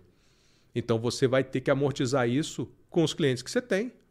Não adianta você dizer, ah, quando eu tiver 8 mil, então eu vou vender minha internet por 60 reais, porque quando eu tiver 8 mil, não, meu irmão. Você tem que ser lucrativo até você chegar em 8 mil. Entendeu? Então você tem que fazer a corte- o, o custo da sua realidade. Nós temos duas portas, 30 mil, dividido por mil clientes, dividido por 240 clientes. Sei lá qual é o teu número, Uhum. mas não pode ser no que você vai faturar. A galinha não botou ovo ainda, cara. Uhum. E se ela demorar para botar ovo, você está ferrado. Então, depende muito. Tem gente que vem com dinheiro do crime organizado. Esse cara não tá nem aí, cara, que ele tá ali para lavar dinheiro. Tem isso. Uhum. Não adianta a gente negar. Tem muito. Tem muito. Tá cheio de provedor que aí o crime organizado é dono do provedor. Você vai concorrer em preço com o crime organizado? O negócio deles é lavar dinheiro, velho. Eles não estão nem aí para você. Uhum. Eles querem levar dinheiro. Então, larga os caras lá e faz o seu preço. Uhum. Entendeu? Ou de repente você chegou um cara que é capitalista, que estava com um monte de dinheiro na Bolsa de Valores, Bolsa de Valores não está dando mais nada hoje, ele fala, porra, provedor dá 10% se eu não souber trabalhar. Se eu souber trabalhar, esse bagulho pode chegar a 50% de mais de lucro, que é a nossa realidade. É, o meu, meu lucro médio é de 35, a 30 a 35%. Então o cara que era da Bolsa de Valores vê uma margem de lucro de 35% e fala, onde é que eu ponho o dinheiro? Quantos, quantos, quantos quilômetros de fibra você precisa? É esse o jogo, mano. Uhum. Entendeu? Então o seu preço é o seu preço. Porque você sabe os seus custos, você sabe a sua realidade. Qual é o erro do provedor? Vai começar? Quanto que a Vivo vende? Ah, a Vivo vende 300 mega por 99 reais, 79 reais. Se é Vivo, você vai ter 30 mil clientes na cidade? Não. Eu vou ter 500 clientes no máximo. Então você não consegue fazer preço de Vivo. Porque você não tem volume de Vivo. Lembra das três pilares do lucro. Ou você aumenta o preço, ou você aumenta a escala, ou você corta custo. Então você tem que fazer teu custo. Se você não tem como você ser lucrativo com 60 reais. Vou contar um exemplo. Preço é uma coisa, corta para mim aí. Preço é uma coisa que assusta muito o pessoal que é ainda muito jovem. Eu vou contar uma história, é um pouco longa, mas vai fazer sentido. Eu vou contar primeiro a história do meu provedor. Eu fiz essa rede para esse número de clientes lá na, na zona rural. Eu estava atendendo os caras há um ano, um ano e pouco já. Chegou um concorrente nosso que ele fez um cabinho drop 6 km, passou pelo meio do mato, chegou com o drop no bairro e vendeu 80 mega por 80 reais. Aí quando eu olhei aquilo ali, eu falei, putz, vai doer. Vai sair nego. E eu falei, só que eu não tenho como fazer a velocidade que ele dá pelo preço que ele dá. Eu não consigo nem fazer o preço que ele quer porque o meu custo é 100 reais. Eu não vou pagar 20 conto para trabalhar. Aí eu falei, deixa eu torar o pau, quem tiver que sair vai sair. O que, que aconteceu, Thales? Dos 15, clientes, 15 ou 17 clientes que nós temos no bairro, saiu um cara. Um cara. Entendeu? Porque era um cara extremamente exigente, nada servia para ele, sempre estava reclamando. Eu dei graças a Deus que o cara saiu. O meu concorrente me fez um favor. Entendeu? Ele foi bater na porta dos outros com, com o cliente meu. Aí o cara chegou e falou assim: Eu acho que ele tá certo, ele tá jogando o jogo dele. Não critico o cara. É, pô, tá te cobrando 150 conto para 10 mega. Nossa, é muito melhor, muito mais velocidade, muito mais barato. Aí fala assim: Só que a internet funciona o tempo todo. Eu já sei que eu vou gastar 150 pau por mês. Eu sou faxineira. Uma faxina que eu faço, eu pago a internet do mês. Tá bom assim, filho, deixa quieto. Entendeu? Só que a gente, quando é imaturo, a gente fala, mano, eu vou me ferrar, eu não vou conseguir pagar meus compromissos, eu vou, vou quebrar, esse cara vai acabar comigo. Não acaba, cara. E se acabar, paciência, velho. Você vai morrer sem lucro? Você vai pagar 20 reais por cliente todo mês? Porque o cara chegou por 80 reais? Não vai. Então, o jogo do negócio é o seguinte: você não está tendo mais lucratividade? Sai do jogo. Sai do jogo com dinheiro no bolso, velho. Porque você vai começar um negócio novo em outro lugar e pronto. Agora, se você sai num jogo quebrado porque você foi querer fazer guerra de preço, você tá ferrado, cara. Entendeu? Faz sentido, Otávio? Faz sentido para você, que é um cara jovem? Porque às vezes um papo que ecoa na cabeça do velho que nem eu, mas no moleque que é novo, imagina, velho, eu não vou, vou botar na pra, pra, pra porrada, vou fazer preço mesmo. O cara faz 50, eu faço 40. Faz 40, eu faço 30. Pois é, é... o meu negócio ele é um... acaba sendo um pouco diferente, né? Porque ah, o que acontece? Eu comecei, eu sempre, come... eu sempre cobro mais. Quando eu começo a ver, opa, peraí, o que eu tô fazendo tem qualidade, entendeu? O que eu tô fazendo, eu tô entregando um negócio legal. É, não só em relação aos vídeos, podcast, etc. Mas, pô, eu tô fazendo um trabalho legal. Então, peraí. Meu trabalho é caro. Não quer pagar, não vai estar. Tá. Paciência. E ponto, e acabou. É. Mas isso não é arrogância. Tem muita gente que fala assim: isso é arrogância, isso é babaca. Já falaram isso pra mim. Isso é mané. Por exemplo, quando eu dava aula, eu ia, por exemplo, viajar. Aí o cara falava assim: Ô, oh, você tá vendendo aula a 750 pau? É o seguinte, ó, eu dou 500 agora. Eu falei: bota mais 250 que você vai poder assistir minha aula. Ô, oh, mas já tá com as aulas vendidas, cara, só mais um, vou botar 500 conto no bolso. Eu falei: eu sei. Mas a minha consciência vai saber que eu enganei todos os meus outros clientes que acreditaram em mim e pagaram meu preço. Então, meu irmão, ou você paga os 750 que nem todo mundo, ou você não vai assistir a aula. Eu podia pegar os quinhentão, Uhum. mas era errado, cara. Entendeu? É aquela história, né, do, do preço e do valor, né? Cara, ninguém tá vendo. eh, São dois eventos por mês. Parece fácil viajar e tal, mas a gente chega no estado, vai, Natal. Vamos pra Natal, cara. Um dia antes. eh, Às vezes a gente chega de madrugada lá, né? E aí a gente vai. eh, tá funcionando aí? Tá baixinho, vem mais pra frente um pouco. Tá. Ei, ei. Aí, tá. Zé. É. Som louco, Então você vai Zé Natal, você vai pra Natal. Estamos em Natal, chegamos em Natal. Cara, a gente chega um dia à noite antes lá, não, não, não vai pra praia, não faz nada, chega no outro dia, participa do evento. Dentro do evento, eu prospecto alguns clientes ali, que são provedores, que eu chego no cara e falo, irmão, quero gravar um Lux na estrada, o projeto é assim, assim, assado. Eu nem conheço o cara, não sei o tamanho dele, não sei nada. Posso ir lá amanhã, me recebe lá. O legal é que a- todo mundo já conhece a Logos, tem uma noção. Pô, cara, é um prazer e eu sou muito grato também por isso. Isso, isso. E, e aí no outro dia, eu sei lá, eu faço três, quatro visitas em provedor, gravando ali, fazendo minhas gravações, e aí final do dia a gente já tava indo embora. Tava em Natal, praias lindas, Isso. dunas. E você não- não a foi gente pra não praia. curte nada, a Você gente tava lá trampou. trabalhando. É. E aí a gente volta com lead, com prospecção, com amigos, tudo, com tudo isso, com contato. E aí o pessoal chega e não quer. É, eles querem surfar na onda sem pagar o preço. O preço não é dinheiro, o preço é o suor Ah, do você tá trabalho. falando dos caras que cola, os caras que cola no, no, Cola no canal. Tipo, ô, eu vou, eu vou incentiva meu produto, alguma parada assim? Tipo isso. Tipo isso. Muita, muita gente quer surfar na onda do seu do, do seu trabalho, né? E, e não quer pagar o preço daquilo. E tipo assim, pô, você.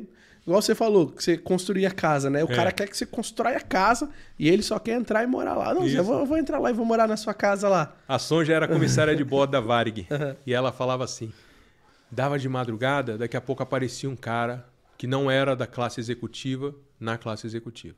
Só que, pô, a passagem, vamos dizer que a passagem era mil reais lá atrás, na executiva era tipo 12 mil. Não sei se o preço era esse, mas era uma, uma diferença bem grande assim. E aí o cara falava, mas eu só vou dormir, eu não vou comer. Aí ela falava assim, moço, comida é o mais barato aqui. A pessoa que pagou, pagou por causa de dormir mesmo. Por favor, volta lá para sua cadeira. Tipo isso, cara. O pessoal não quer pagar o preço, não enxerga o, o preço, o suor, pois é. sabe? Então, assim, o preço é, é você que faz. Não adianta você se pautar pelo teu concorrente porque você não sabe quem é ele e você não sabe qual é o jogo que ele está fazendo. Então, ah, eu ia contar uma história. Putz, já tá longo pra caramba, cara. Fica à vontade. Então, a história é a seguinte. É, Quando a minha empresa estava no processo de quebrar, né, que a gente foi hackeado em 2002. E aí a gente foi se arrastando, acabou a sociedade, eu fui levando a empresa me arrastando até 2006, quando eu tive que fechar as portas mesmo, que arregaçou de vez. Então, assim, é, nesse processo eu montei uma empresa de sinalização. A gente era agência de publicidade, a gente fazia é, spot de rádio, a gente fazia gravação de comercial de televisão. A gente era foda, velho. Legal. É, e a gente tinha é, estúdio de fotografia, a gente tinha tudo. E aí eu falei, cara, isso não tá dando mais dinheiro, eu perdi a conexão, até mesmo porque meu sócio era o criativo, ele era muito melhor na parte criativa do que eu. E ele levou os clientes básica tudo, não foi sacanagem. Foi acordo nosso. Ele levou os clientes tudo e eu fiquei de começar de novo, mas eu fiquei com o nome Gran Labor que eu gostava muito. né? O Gran Labor é um nome que eu criei para mim e eu falei, Geraldo, eu quero ficar com esse nome. Legal. E ele falou: não, beleza, cara, então eu não faço questão do nome, foi você que criou, tá de boa. Mas eu tenho filho, eu tenho família, eu não posso ficar no zero. Eu falei, meu irmão, toca o pau, vai lá. Vai, eu me viro. E aí eu comecei a fazer sinalização. Aí que vem a história. Tinha uma empresa que era do. Eu não vou falar o nome que talvez ele não vá gostar, mas era o seu X. E o seu X tinha o preço dele. Eu, que era novato, os concorrentes, que eram novatos, todo mundo se matando para baixar preço. Por isso que eu não baixo preço hoje, que eu aprendi com, com, com o Mr. X.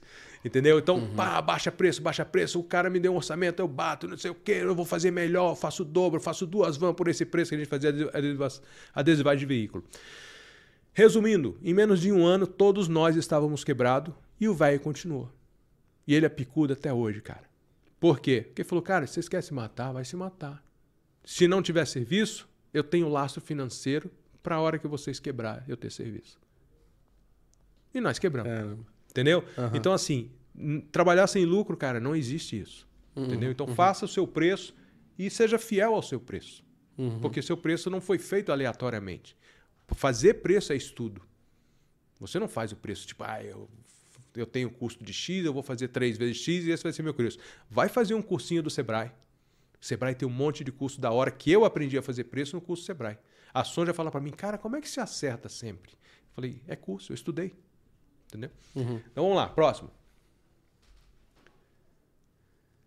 Ah, eu já falei que é o preço do concorrente. O cara tá fazendo 99% off. Pô, o cara é louco, velho. Deixa fazer. Uhum. Se ele sabe o que ele tá fazendo. Ou ele é louco, ou ele tem uma estratégia. Não sou eu que vou entrar no meio. Porque eu não consigo fazer igual. Uhum. Já falamos disso, não vou prolongar.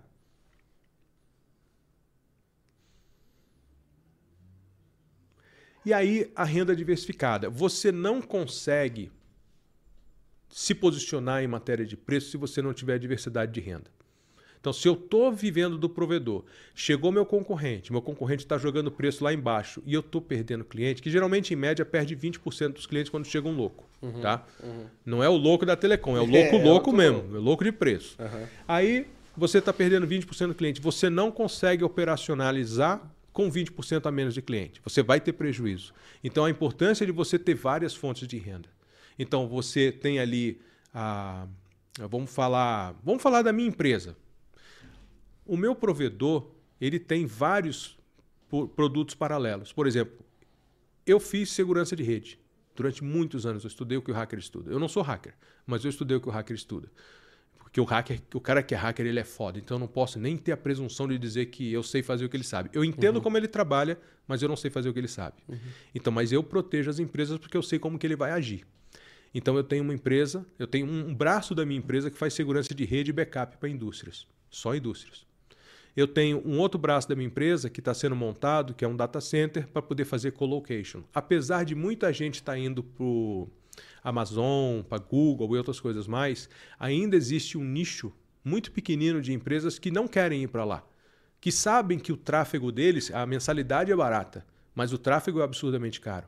E o cara que tem muito tráfego não quer ir para Google, não quer ir para Amazon, mas ele quer comprar espaço no meu data center. Então eu estou construindo espaço no data center para poder fazer isso. Entendeu? Uhum. Então eu estou diversificando. Então é, eu tenho as aulas, eu tenho o provedor, eu tenho o data center, eu tenho o backup, eu tenho uma empresa que presta serviço de TI. Uhum. Entendeu? Uhum. Para que serve a minha empresa de TI? Para abrir porta. Porque se eu for conversar com o cara do TI, o cara do TI fala: Não, a gente já está fazendo backup, não precisa de você não. Aí está fazendo backup cocô. Botando lá gavetinha USB presa no chassi, que na hora que cai um raio queima aquela porra toda queima todos os discos rígidos e o cara perde tudo. Uhum. Aí o que que faz? Senta e chora. Então o que que eu faço? Beleza, mano. Você vai me atrapalhar? Tá bom, você é você. Eu vou entrar aqui a custo zero. Qual é meu jogo? Eu estou pagando para trabalhar. Eu estou sendo um abridor de porta para mim mesmo. Onde eu vou ganhar dinheiro? Uhum. Eu vou ganhar dinheiro na venda de um link.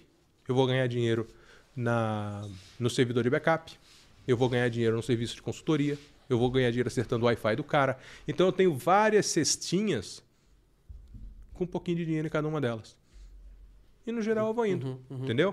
Eu não queria, né? Parece que eu sou filha da puta. Eu não queria tirar o cara do TI. Mas eu queria vender meu produto. Eu sei que meu produto é bom e ele está me atrapalhando. Então eu vou te tirar da minha frente. Simples assim, cara. Uhum. Não queria fazer isso. Mas eu sou obrigado. Entendeu? Entendi. Entendi.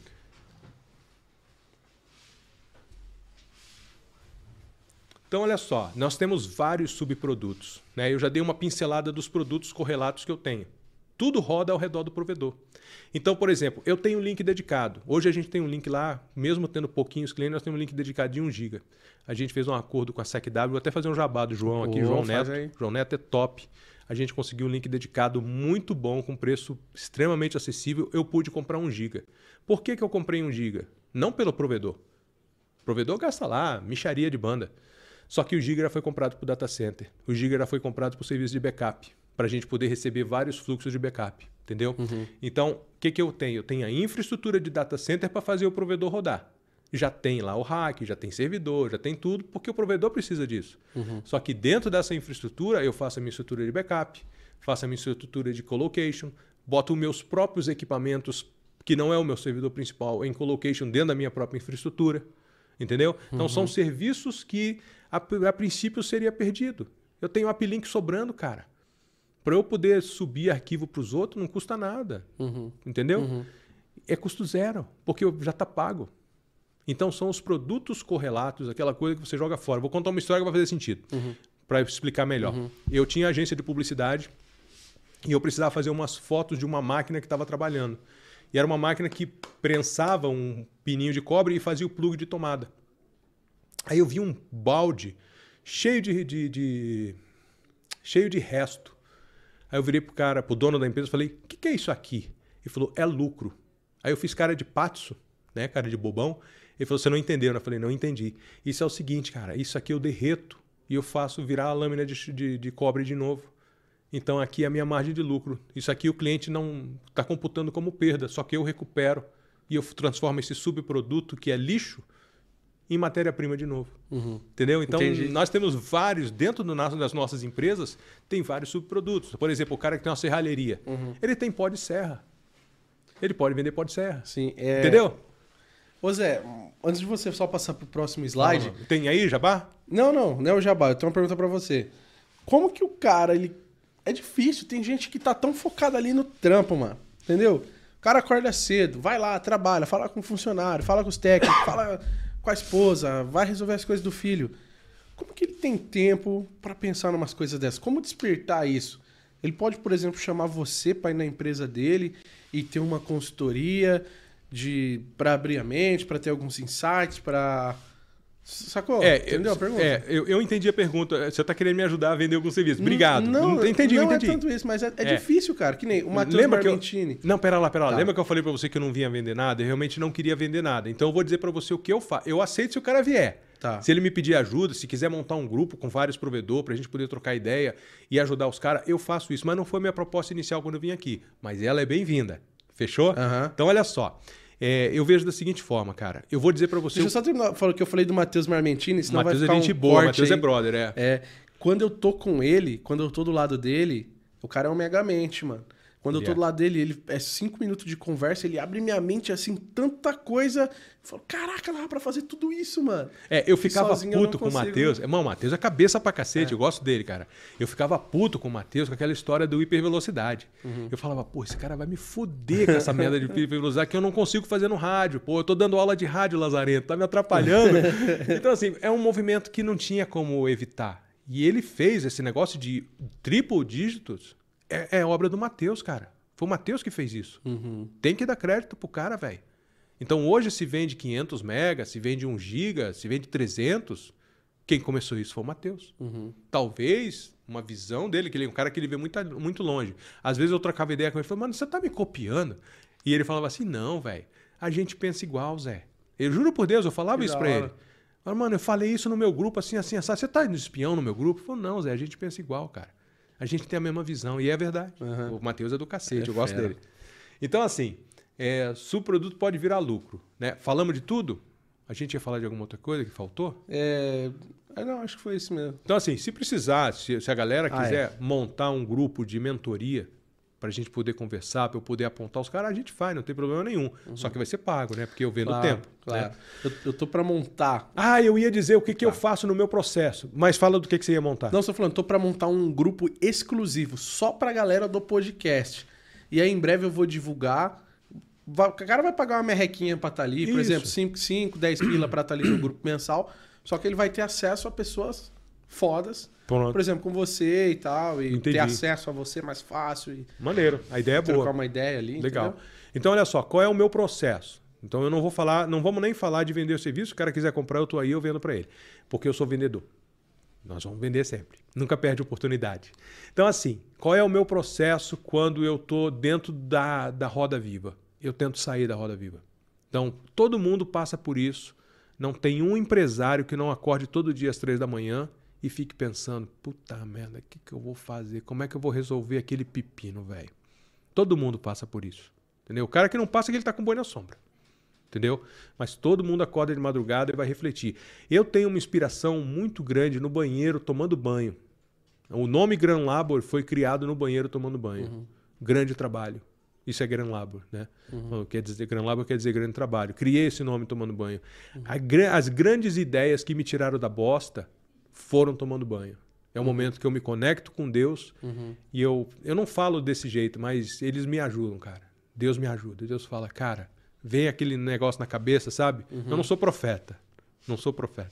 Mas vem, um, vem, vem pronto na minha cabeça, Thaleson. Vem, pá! Um bloco. Aí eu falo, caralho, que ideia da hora. Que nem agora. Eu preciso vender curso de Wi-Fi. O técnico não quer fazer porque ele acha que sabe. O marido da mulher tá fazendo uns Wi-Fi bosta com repetidor, vive travando, a mulher tem que mudar da cozinha pro banheiro, do banheiro pro quarto, do quarto pra garagem. Toda hora ela tem que mudar de conector ela não gosta de fazer isso. Porra, cara, eu vou ensinar essa mulherada a fazer Wi-Fi. Uhum. Entendeu? Top. Tanto que eu vou até fazer uma brincadeira. O Wi-Fi do seu marido não funciona, faça você mesmo. Vai ser daí que vem a Legal. história do tio da internet. Então, isso tudo pra mim vem no- durante o banho. Uhum. Ou então nos meus momentos de insônia, que eu tô preocupado e eu digo, como é que eu vou fazer pra sair desse pepino? A Sônia às vezes vira pra mim e fala assim: "Nós temos dinheiro até um mês tal, que a gente tem um fundo de caixa". Uhum. Sempre tivemos. Ela sempre fez isso. Por mim, eu não ia ter, ia dar merda sempre, Uhum. se fosse por mim. E ela fala: Nós temos tanto dinheiro, vai dar até o mês tal. Aí eu falo: Fudeu, cara. Eu começo, aí a cabeça começa. E vem, cara. Deus dá pra mim. Deus me dá de mão beijada, Uhum. Que cara. legal. E aí as coisas acontecem. Vai. Que top. Vamos pra próxima? Próximo.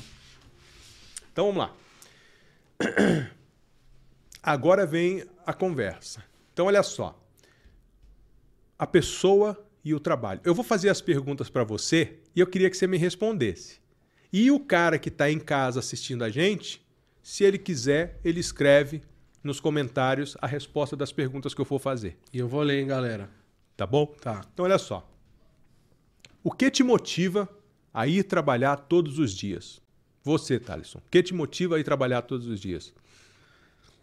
Hum, eu gosto muito disso daqui, cara. É- Mas é paixão, eu, eu gosto. É paixão. Aqui, trocar uma ideia, eu gosto. Não só esse, o Lux na estrada, ir lá, gravar, é, visitar o provedor, conhecer a estrutura. Eu gosto disso. Pois é, no meu caso, quando eu tinha as aulas, a minha alegria era poder colaborar, porque eu sabia que eu podia mudar a vida daquela pessoa. Entendeu? Cara, eu tenho diversos alunos que estão de avião, eu tenho diversos alunos que têm quatro, cinco, seis provedores.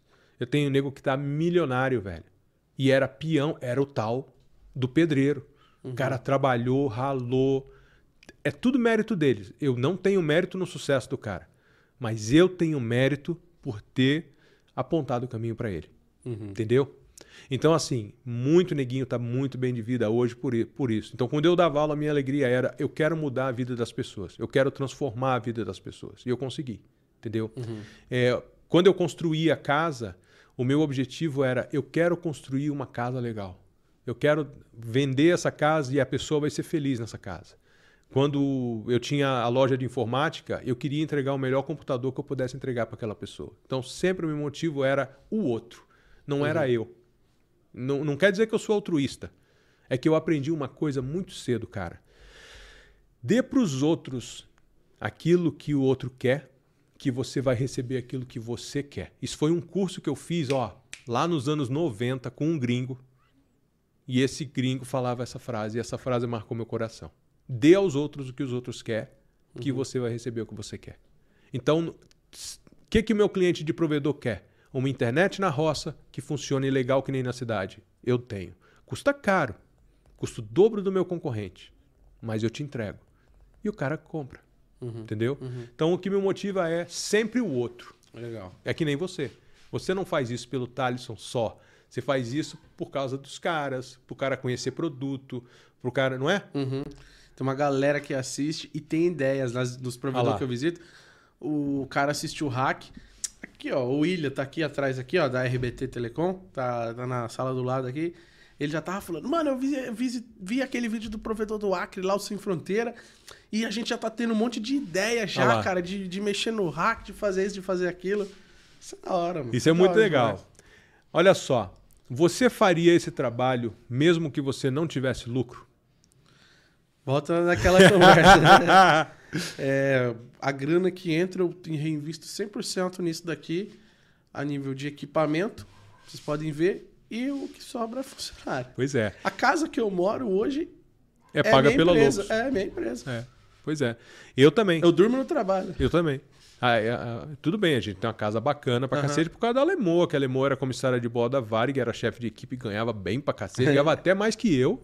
Ganhava mais do que eu. Uhum. Então ela fez um patrimônio legal. A casa que a gente vira é casa de bacana. Mas não é minha, mano. É dela.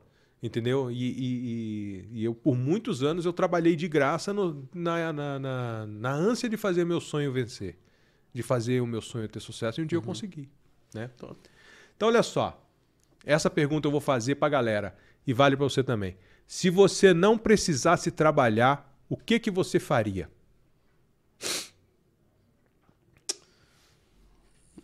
Sei lá. Não consigo, não dá. Já, não sei. Posso responder? Pode, pode. A maioria dos caras vai dizer assim: eu ia viajar o mundo. Eu ia comprar carrões, eu ia ter quatro, cinco motos na garagem. É, é, o cara ia sempre fazer alguma coisa que eu acho da hora o cara fazer, ele tem que fazer. Só que é o seguinte, cara, na hora que você viajou, o mundo- vira pra Sonja hoje e fala assim: Sonja, vamos pra Itália. Ela fala, nem fodendo. Porque ela ia pra Itália toda semana, velho. Ela encheu o saco de ir pra Itália. Então tem esses caras que é nômade digital que tá viajando o mundo. Um dia o cara vai encher o saco, velho. Um dia ele vai querer sentar na roça e ver a galinha botar ovo. Porque ele já viajou o mundo inteiro e já conhece tudo, velho. Entendeu? Então tem um momento que enche o saco. Vou dar um exemplo do meu pai. Meu pai era piloto de jumbo da Varig, né? No piloto do 747. Ele aposentou. Ele ficou em casa dois anos coçando o saco, surtou, comprou um caminhão e foi ser caminhoneiro. Porque ele Da gostava de hora. viajar, velho. Aham. Entendeu? Aham. Então, Entendi. assim, eu, eu peço a Deus que eu consiga ter forças para trabalhar até meu último dia de vida. Isso vai ser o meu sonho. Entendeu? Eu não quero ficar doente, não quero morrer doente. Tipo assim, eu quero morrer um dia, eu vou do- dormir e eu não acordo. Mas n- no dia antes de, de morrer, eu queria ter trabalhado. Porque eu gosto de trabalhar, velho. É bom demais trabalhar. Porque a gente é ativo, né? Então vamos lá, próximo. Dinheiro. Vamos falar de dinheiro. Eu já tive bastante lucro com várias operações, eu já me ferrei de várias, várias formas que tu puder imaginar. Então eu vou dizer para você, cara, e para os caras que estão lá na, na- assistindo a gente, riqueza é relativo. Né? Eu, eu escrevi aqui, ó. Sempre vai ter alguém mais rico que você. O Silvio Santos é um cara rico? É. Se você considerar, comparar ele com o Elon Musk, o Elon Musk é mais rico do que ele. Se você comparar o Elon Musk com o- os caras do BlackRock lá, que é o, o velhinho, quem é investidor, Jeff Bezos, não. não é o Bezos, não, é um outro, é um, é um gente boa até o velhinho. O velhinho é mais, o velhinho é mais rico do que ele. E, e o Jeff Bezos é mais rico do que todo mundo. Então, assim, sempre vai ter alguém que vai ser mais rico por você. Não é uma, não é uma competição. Riqueza de verdade, eu consegui descobrir o que, que é para mim. Riqueza de verdade é eu estar com as minhas contas pagas, eu poder ir para casa, dormir, a minha mulher não estar preocupada com os boletos e com os DARF. E eu ter comida na minha mesa e dinheiro para botar combustível no meu carro para vir aqui na Loucos Telecom. Isso é riqueza para mim.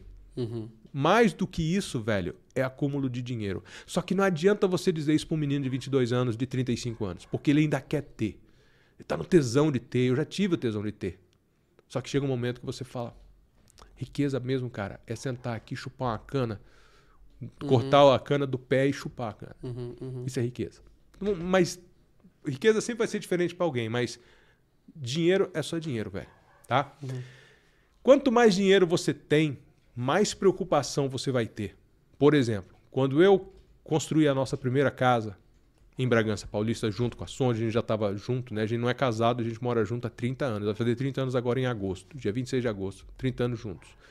Quando a gente construiu a nossa primeira casa, eu imaginava que aquela casa ia ser a única casa que eu tive, porque foi o que aconteceu com meu pai. Só que a gente teve tanta sorte, Deus abençoou a gente tanto, velho, que a gente construiu aquela casa, construiu o barracão da empresa, construiu a outra casa que a gente mora hoje no bairro de Bacana. Entendeu? Uhum. Eu nunca sonhei que nós seríamos três imóveis. Mas por que que conseguiu?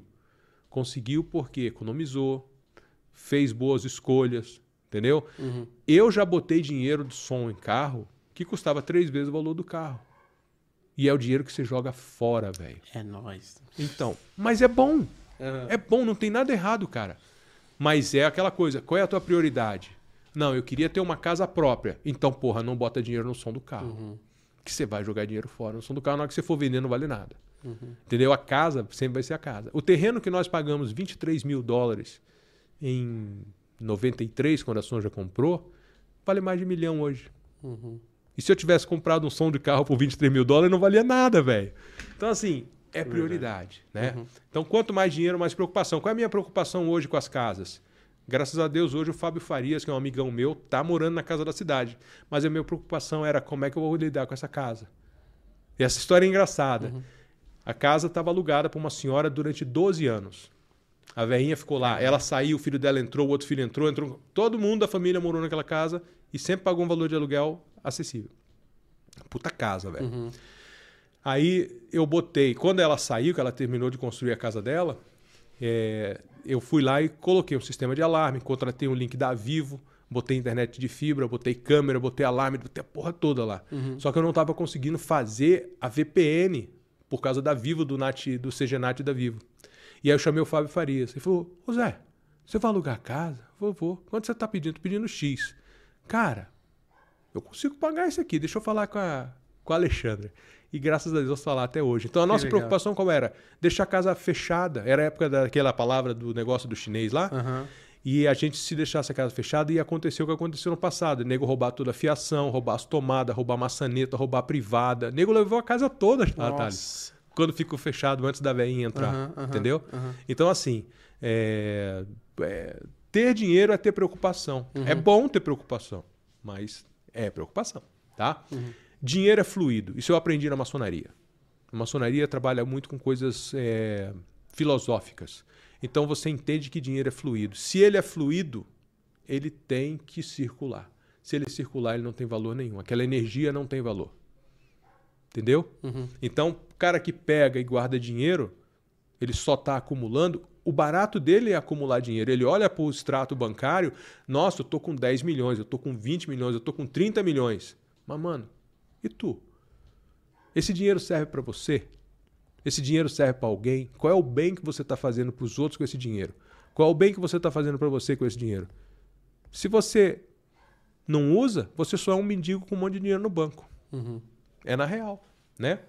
Então, assim, quando a gente fala de ter dinheiro, a gente fala também de negócios. Todo negócio precisa de investimento. Então, o teu investimento, isso aí é a dica para o cara que está começando agora. Todo o teu investimento tem que ser pautado naquilo que você pode se dar o luxo de perder, tá? Se você apostar um dinheiro que é muito maior do que a tua capacidade de perder, e você perder, você está ferrado. Então você vai lá e investe aquilo que você pode perder. Porque dessa forma você não sai ralado. Entendeu? Uhum. Faz sentido para você que é jovem? Entendeu? Não, Sim, sim. Não, não vai fazer dívida, cara. Se bem que a maioria dos caras do nosso mercado de provedor é tudo doido, velho. O cara tá lá com cheque especial torado, ele faz mais um milhão de, de, de empréstimo, pega crédito com o fornecedor, né? Uhum. E vai embora. E toca o cacete, mas ele tá num mercado que é quente. E na hora que esse mercado esfriar, se ele não perceber que mudou, vai fubecar, velho. Vai. Vai fubecar, tá? Então, uma coisa que a gente tem que ter em mente é o seguinte: todo mundo vai quebrar um dia. Se você ainda não quebrou, tenha certeza que você vai quebrar. Faz parte do jogo, cara. Ninguém fica bonito o tempo todo. Uhum. Entendeu? O cara mais fodão que tinha no Brasil, que era o Ike Batista, quebrou, velho. Não é? Uhum. Então, Sim. porra, ele era o cara mais rico do mundo, não foi? Não foi? Sim, sim. Então, quebrou. Tá fudido? Não tá. Não, ele tá bem tá. da vida pra caralho. É. Mas assim, quebrou. Então todo mundo vai quebrar um dia. E é um Agora, aprendizado incrível. exatamente. Olha só que interessante. Perdeu tudo. Essa frase é da Sonja. Você perdeu tudo. Tudo bem. É só dinheiro. É só dinheiro. Porque o que, que acontece? Quando uma pessoa trabalhou tanto por aquele dinheiro, ela se empenhou tanto para aquilo acontecer e não deu certo, ela entra em desespero e ela comete loucura. Então a pessoa que quebrou, ela precisa entender que esse dinheiro é só dinheiro. O mais importante de tudo, ninguém nunca vai tirar de você, que é o aprendizado para fazer aquele dinheiro. Então, por exemplo, se eu perder tudo que eu tenho hoje, eu estou numa fase hoje que eu estou começando de novo. Eu estou tentando me reinventar. Mas eu não estou desesperado. Por quê? Tá, tá curto meu dinheiro? Tá. Tá contadinho? Tá. Só que eu sei que eu vou conseguir. Eu só tenho que achar a veia. Então tô lá toda hora cutucando a veia. É um oferecer backup para provedor. Os caras não entenderam. É uma puta de uma fonte de renda, mas eles não entenderam, porque falaram, oh, eu vou concorrer com a Google. Não, cara. Você não vai concorrer com a Google porque é um nicho diferente. Uhum. O cara que está querendo um produto personalizado com atendimento como nós vamos oferecer, ele não é cliente Google, ele não é cliente Dropbox, ele não é cliente Amazon. E esses uhum. caras não estão afim de oferecer o que ele quer. Então tem um nicho, mas a galera não entendeu. Beleza, eu tentei. Tá guardado, tá na gaveta. Entendeu? Entendi. Então, assim, sempre experimente, tá? É, e se você perdeu tudo, cara, recomeça. Você vai conseguir. Entendeu? Só que é aquela coisa. O cara quebrou. Aí ele fica lá choramingando, se sentindo vítima, lambendo as feridas. Meu irmão, de quem já quebrou duas vezes, levanta e vai trabalhar. E vai fazer dinheiro, velho. Porque ninguém vai ter pena de você. Não adianta você ficar chorando, postando textão no Facebook. Uhum. Cada um tem seus problemas, velho. O nego não vai nem ser sensível a isso. Entendeu? Ninguém vai te dar uma oportunidade de trabalho. Então você vai ter que buscar essa oportunidade de trabalho. Uhum. Bom, então o segredo é: quebrou, se levanta rápido, não fica chorando. E aí o mais importante de tudo, que foi o que segurou a gente na época do vírusinho chinês. Uhum. Pode falar vírus, né? A pereba, a pereba, a pereba chinesa. A pereba, a pereba chinesa. Pereba chinesa, cara, veio dois anos. Eu estava trabalhando só com curso presencial. Eu ia para o provedor, né? Eu cheguei a fazer três provedores. Eu falei, cara, vou bombar. Achei a minha nova galinha dos, dos ovos de ouro. Aí veio a pereba chinesa. Zerou todo mundo trancado em casa e eu sem um puto no bolso. Foi você que me ajudou, Thalisson, sabia? Aquela vez uhum. que a gente fez parceria, que você fez uma promoção, que eu vendi mais uns tico-tico, aquele tico-tico que eu vendi não uhum. foi muito, uhum. mas ajudou pra cacete. Porque eu tava na rapa do tacho, cara. E eu vou te falar, Zé, é, você me ajudou muito também. Porque as nossas lives eram as que mais bombavam. Olha que bacana, eu não as sabia. As que mais tinha acesso. As que mais tinha chat pago. Eram as nossas lives. Entendi. Uhum. Que maneiro, tá? É, eu fico feliz de ouvir eu isso. Eu agradeço também muito É você, troca de cara. energia, cara né? Uhum. Troca de energia, isso que é negócio. Uhum. Você me proporcionou uma oportunidade e de quebra você recebeu outra. Uhum. É lindo demais, mano. Sim. É lindo Comentário, demais. engajamento, o público adorava. Porra, que top. Grato. Fico feliz, galera. Obrigado, hein? Valeu de coração aí. Valeu. Então, assim, tem um fundo de reserva que te segure pelo menos 12 meses. Nós tínhamos um fundo de reserva de dois anos. Entendeu? Não troquei de uhum. caminhonete, tô com a mesma caminhonetezinha veinha. Gostaria de ter trocado? Gostaria. Mas não deu, cara. Então segura as pontas, corta a despesa, corta o luxo e vai. Uhum. Porque vai dar certo. Uma uhum. hora vai acertar a veia. Entendeu? Uhum, então uhum. a grana vem. O, o, importante é você já sabe fazer dinheiro. Porque o difícil é o cara aprender a fazer dinheiro, Thaleson. Uhum. Entendeu? Uhum. Então, quando você descobriu que existem necessidades, que se você vender facilidades para ajudar aquela pessoa, você vai fazer o seu, pronto. Só Entendi. que você tem que saber né? Uhum. Como é que eu vou chegar lá? E aí isso é um processo que você aprende, que os caras que são empreendedores já descobriram. Vamos em frente.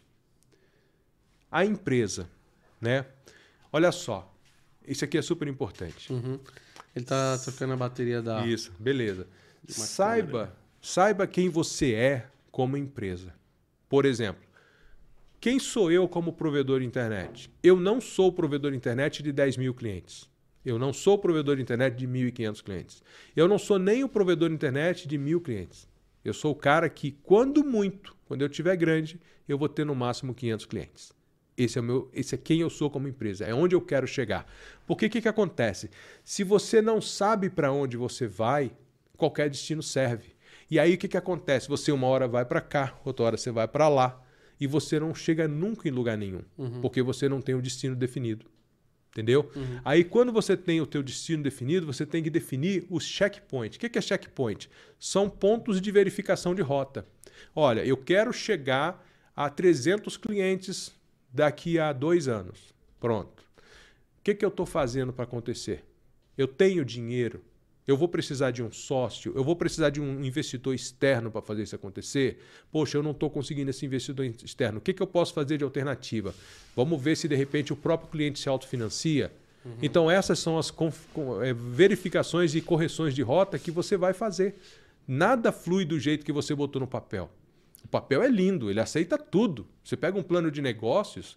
Eu hoje eu nem faço plano de negócio mais. Antigamente eu fazia, porque era o meu trabalho como agência de publicidade fazer plano de negócios para aquele cliente nosso. Hoje eu nem faço mais. Eu falo, eu quero chegar em tal lugar e o meu primeiro passo é esse. Entendeu? Entendi. Por exemplo, eu sou funcionário do, do louco da Telecom. Você tem o seu provedor, eu sou seu funcionário. Eu queria ter meu provedor. Eu adoro trabalhar com Thaleson, mas eu queria ter meu provedor. Pera lá, o que, que eu preciso para começar? Cara, eu preciso de 15 clientes no meu bairro a 100 reais cada um para eu fazer um pau e meio. Com um pau e meio, trabalhando de casa, eu tô melhor do que ganhando os dois pau e meio do Thaleson. Pronto, eu preciso disso. O que, que eu vou fazer para chegar lá? Meu primeiro passo é esse. Legal, consegui. Consegui, qual é o meu próximo passo? É esse. Porque eu sei que eu quero chegar lá. Entendeu a parada? Entendi. E você vai sempre em direção daquele, daquele teu objetivo. E aí você consegue. Pode ser que dê errado? Aí entra aquela história. Aposte aquilo que você pode perder. Uhum. Entendeu? Uma dica importante, cara. Corta pra mim, você consegue cortar pra mim? Esquentou. Uma, é, bom, tira o casaco aí. Uma dica importante. Esqueça governo.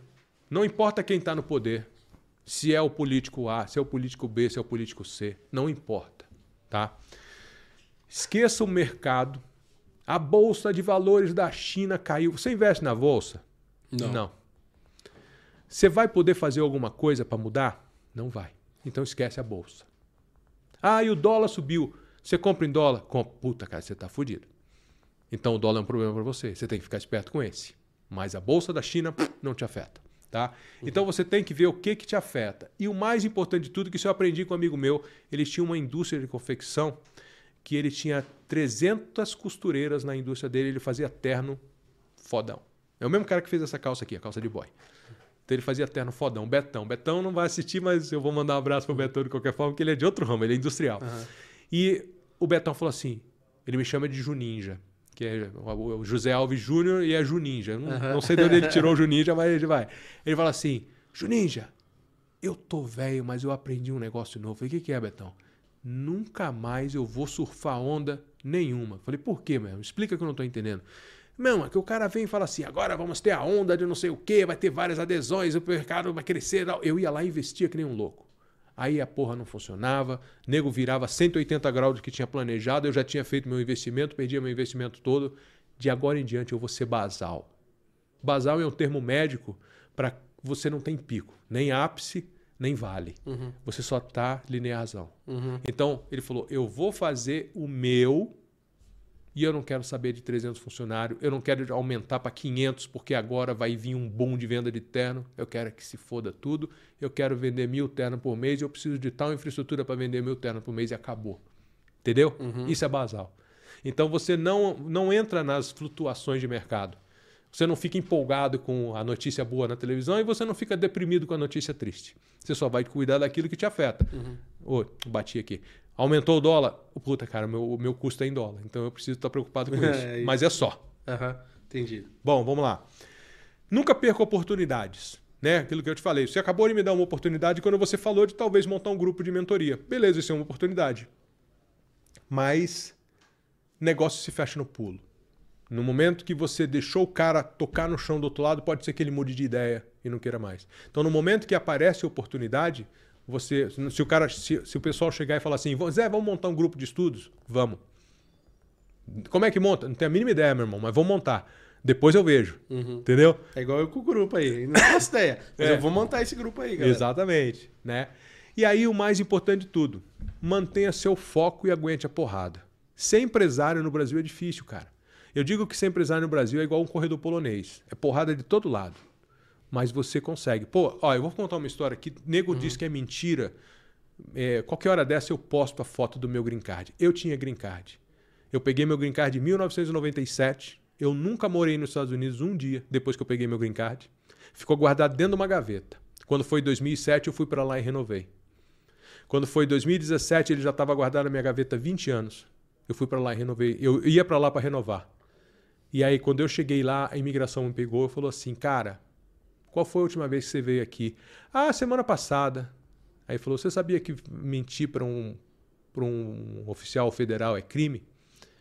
Eu falei: Pois é. Ele falou: Qual foi a última vez que o senhor esteve aqui? Eu falei: Faz tempo. Ele falou: Que tal maio de 2012, isso era 2017. Eu falei, é mais ou menos por aí. Ele falou, ó, então o negócio é o seguinte, nesse momento o senhor está detido, o senhor vai para secundária e o meu chefe vai determinar se o senhor volta deportado ou se o senhor entra nos Estados Unidos. E aí eu fui lá e expliquei pro, pro... Na hora que eles te pegam, você tem que dar a real pro cara. Uhum. E aí eu expliquei pro cara exatamente o que, que era. Eu falei, olha, eu, eu recebi o meu green card, mas eu conheci uma moça muito legal. Ela não queria morar aqui, ela tinha a profissão dela. Ela foi morar no Brasil, eu gostava tanto dela que eu fui junto, eu larguei o, o green card numa gaveta. E eu uso isso daqui como um backup. Se o negócio no Brasil ficar muito ruim, eu uso esse visto e venho para cá. Aí ele falou: é, mas o teu visto é de permanência, é de residente permanente, não é um visto de backup. Então você vai ter que escolher se você fica nos Estados Unidos e você renova o seu visto, mas aí você tem que ficar aqui, porque se você fizer esse golpe de novo, você não vai entrar. Dessa vez eu vou te deixar entrar. Pa- Paguei uma multa de 500 dólares, Pagou ainda? porque eu menti pro guarda, Só porque falou aquilo lá. só porque eu falei aquilo pro guarda. Tomei uma tungada de 500 dólares e um puxão de orelha. Entendeu? Então, assim, eu joguei fora meu green card, cara. O, o Rodrigão da NR Store, que é uma distribuidora, ele falou: Zé, eu não acredito, cara. É o meu sonho ter essa porra. Você vai jogar fora. Eu falei: Digão, tá na gaveta há 20 anos, eu não uso, velho. Entendeu? Então, assim, a gente tem que fazer aquilo que a gente gosta, cara. A gente não precisa ficar preso às, às coisas. Entendeu? Então, assim, Pra mim, a minha alegria tá aqui no Brasil. Aqui no Brasil eu sou muito mais rico do que eu era nos Estados Unidos, por incrível que pareça, velho. Nos Estados Unidos a gente era de família rica. Meu pai era piloto de avião, então ele ganhava bem pra caralho.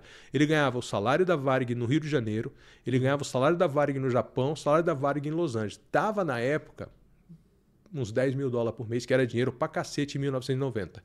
A gente tinha motorhome, a gente tinha lancha, a gente tinha jet, a gente tinha é, é, quadriciclo, tudo parado e a gente não tinha tempo para usar.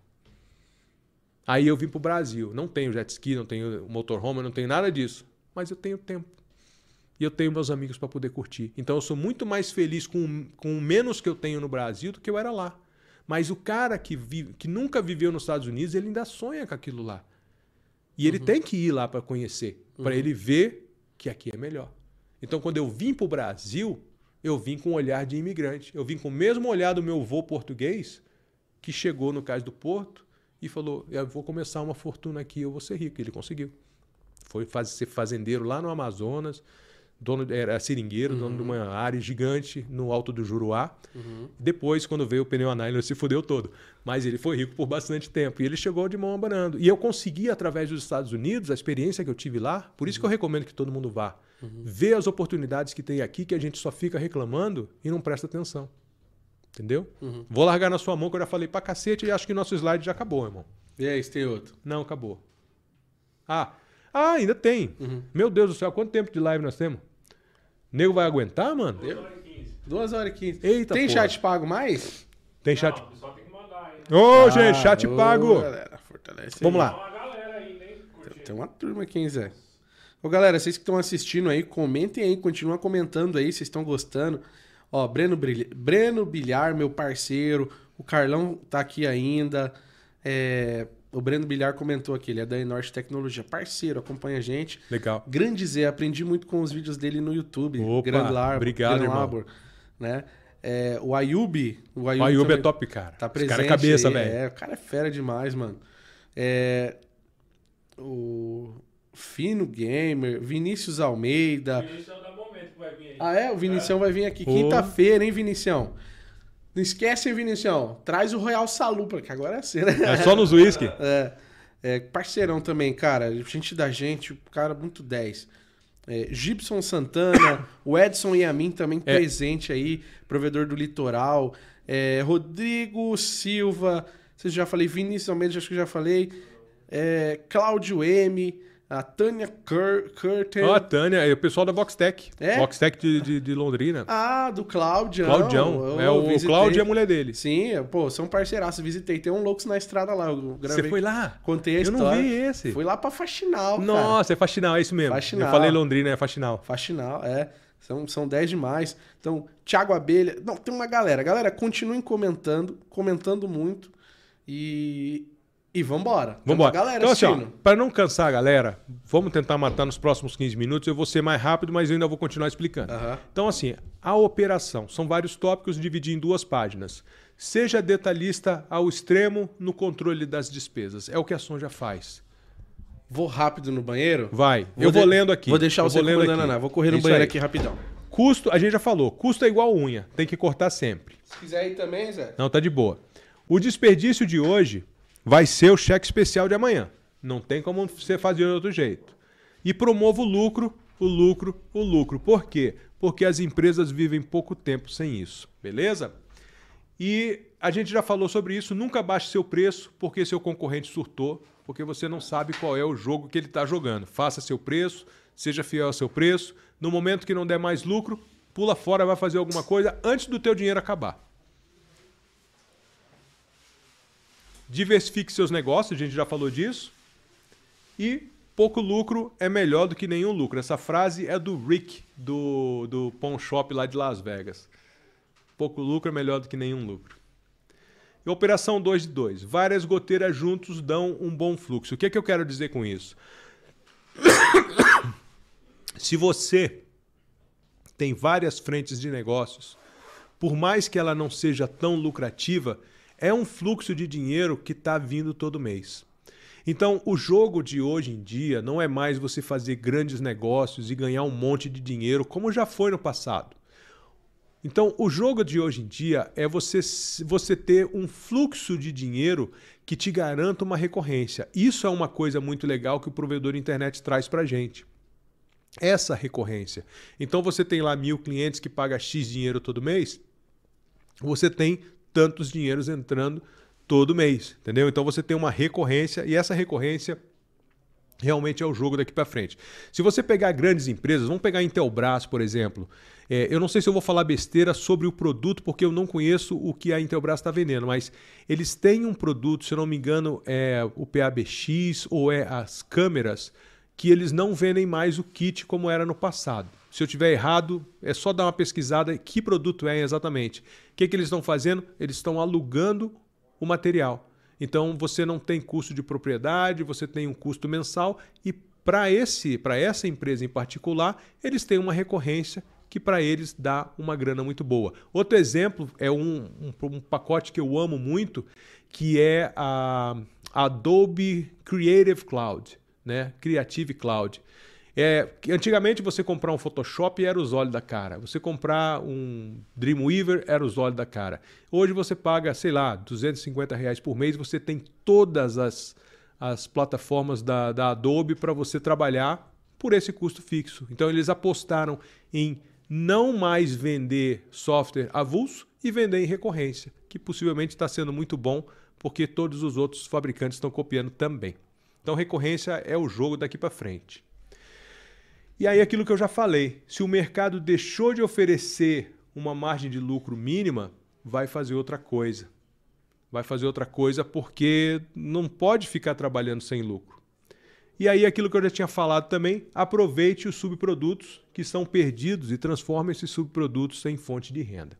Então acho que com isso daí, ah, ainda tem mais, meu Deus do céu. eu fiz um monte de pauta, velho. Vamos lá. O cliente, chama teu irmão que tá acabando.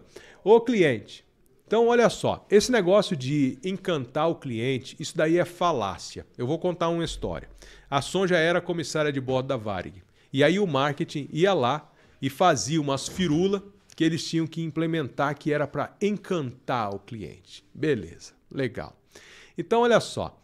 É, vamos dar o um exemplo da comida. Antigamente no avião era assim: você quer e você não quer. Eram as opções que o cliente tinha. Quer comida, não quer comida.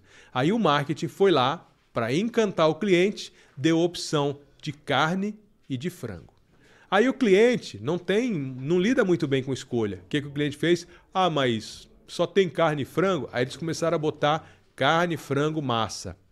E, e assim, era um problema danado de logística, era um problema danado você embarcar comidas. Vamos lá, era 300 pessoas no avião. Então você tinha que embarcar 600 comidas e tinha nego que ficava sem porque não dava para coisar. Então esse negócio de encantar cliente é falácia. O que, que o cliente quer de você? O cliente quer de você um produto bom, um produto que funcione, um produto que ele possa pagar e um produto que ele perceba valor. Esse negócio de ficar fazendo firula, isso é frescura. Eu estou falando como marqueteiro. Eu fazia parte do clube de executivos de marketing.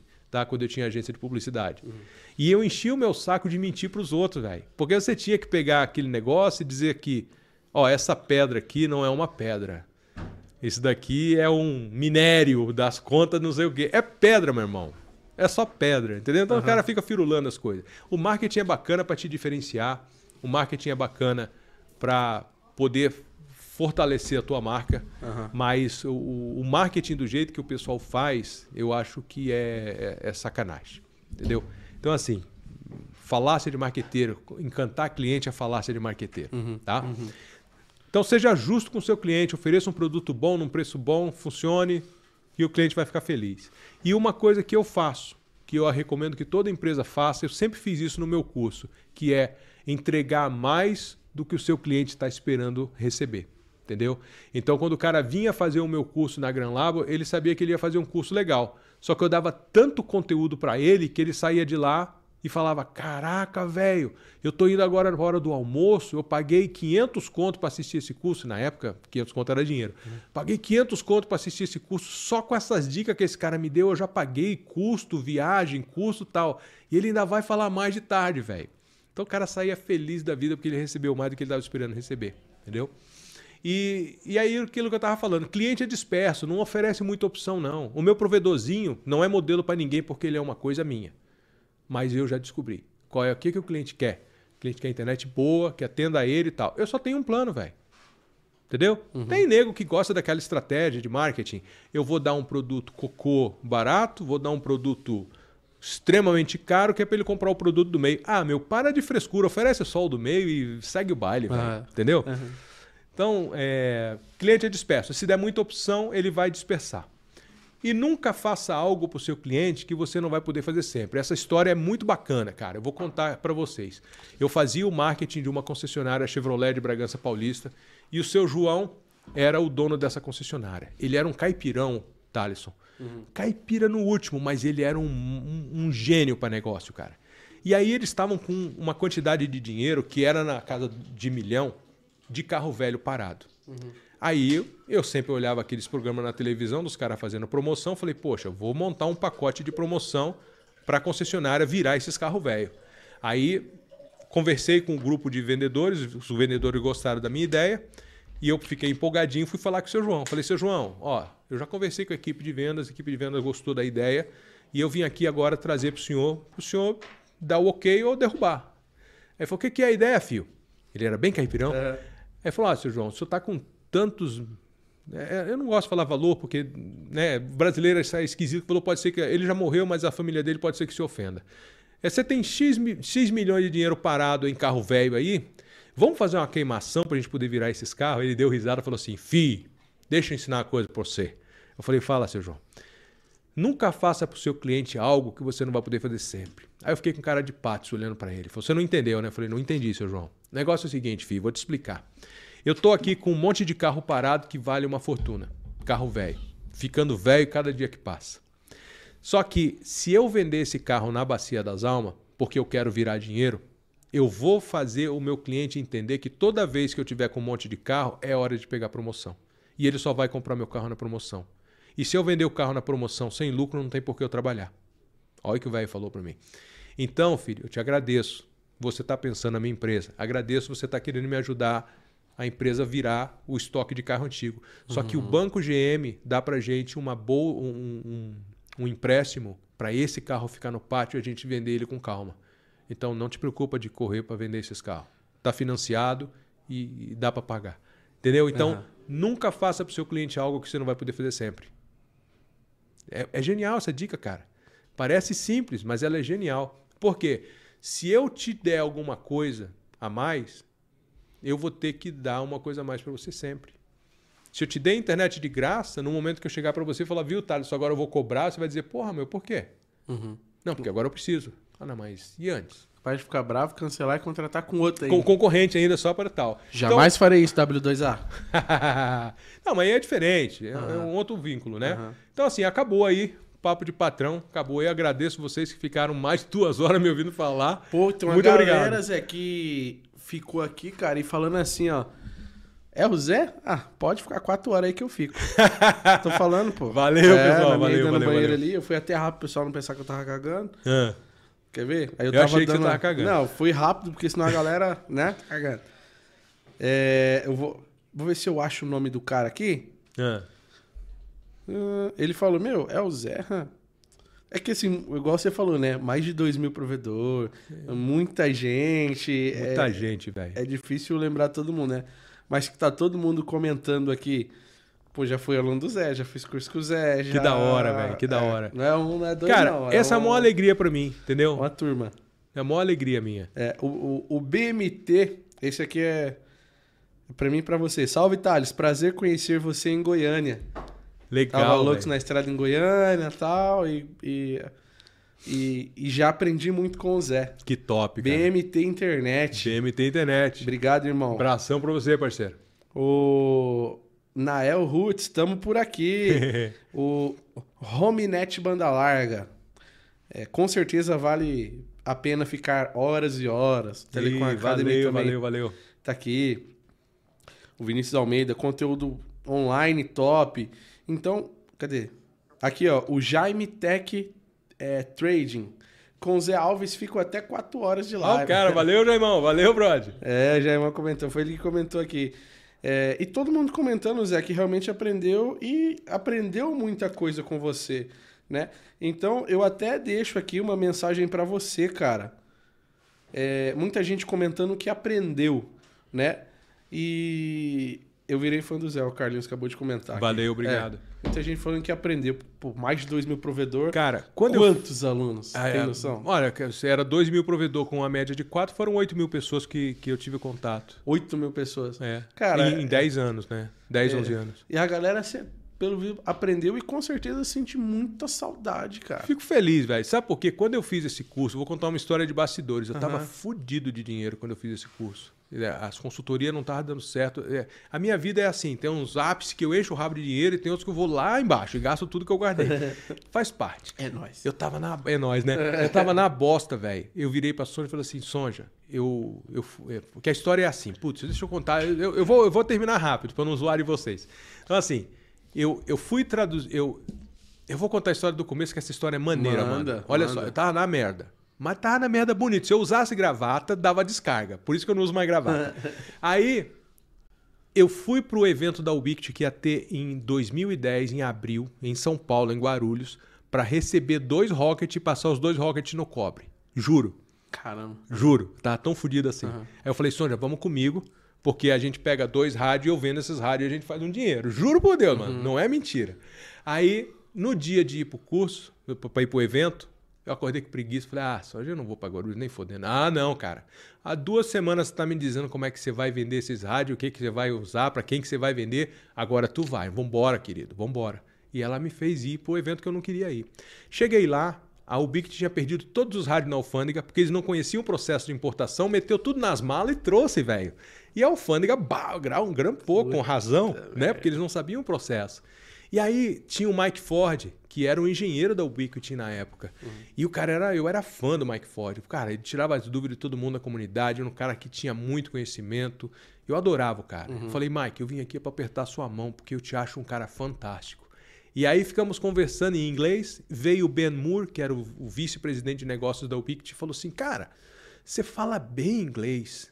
Você quer traduzir o evento pra gente? Eu falei: Mas eu nunca fiz isso. Como é que é?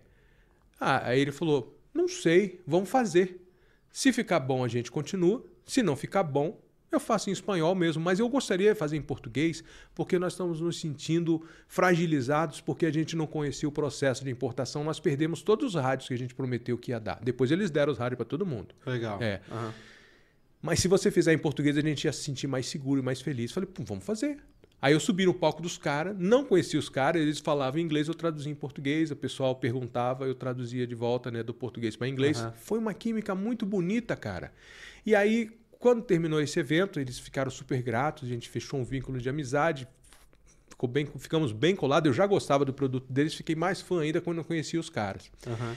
E aí, quando foi em dezembro, eles foram para o Hotel Mabu, né, com patrocínio da. Eu não sei se foi patrocínio da, da, da Flytech, mas o seu Osni foi lá e mexeu os pauzinhos, fez um puta de um palco pros caras, três telão.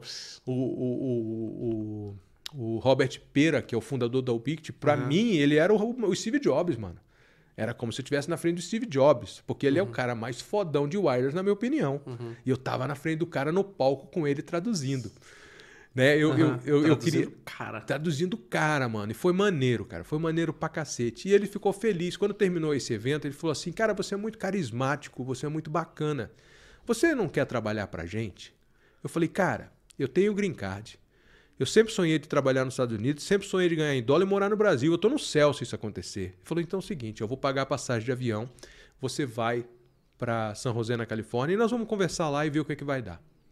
E aí eu fui.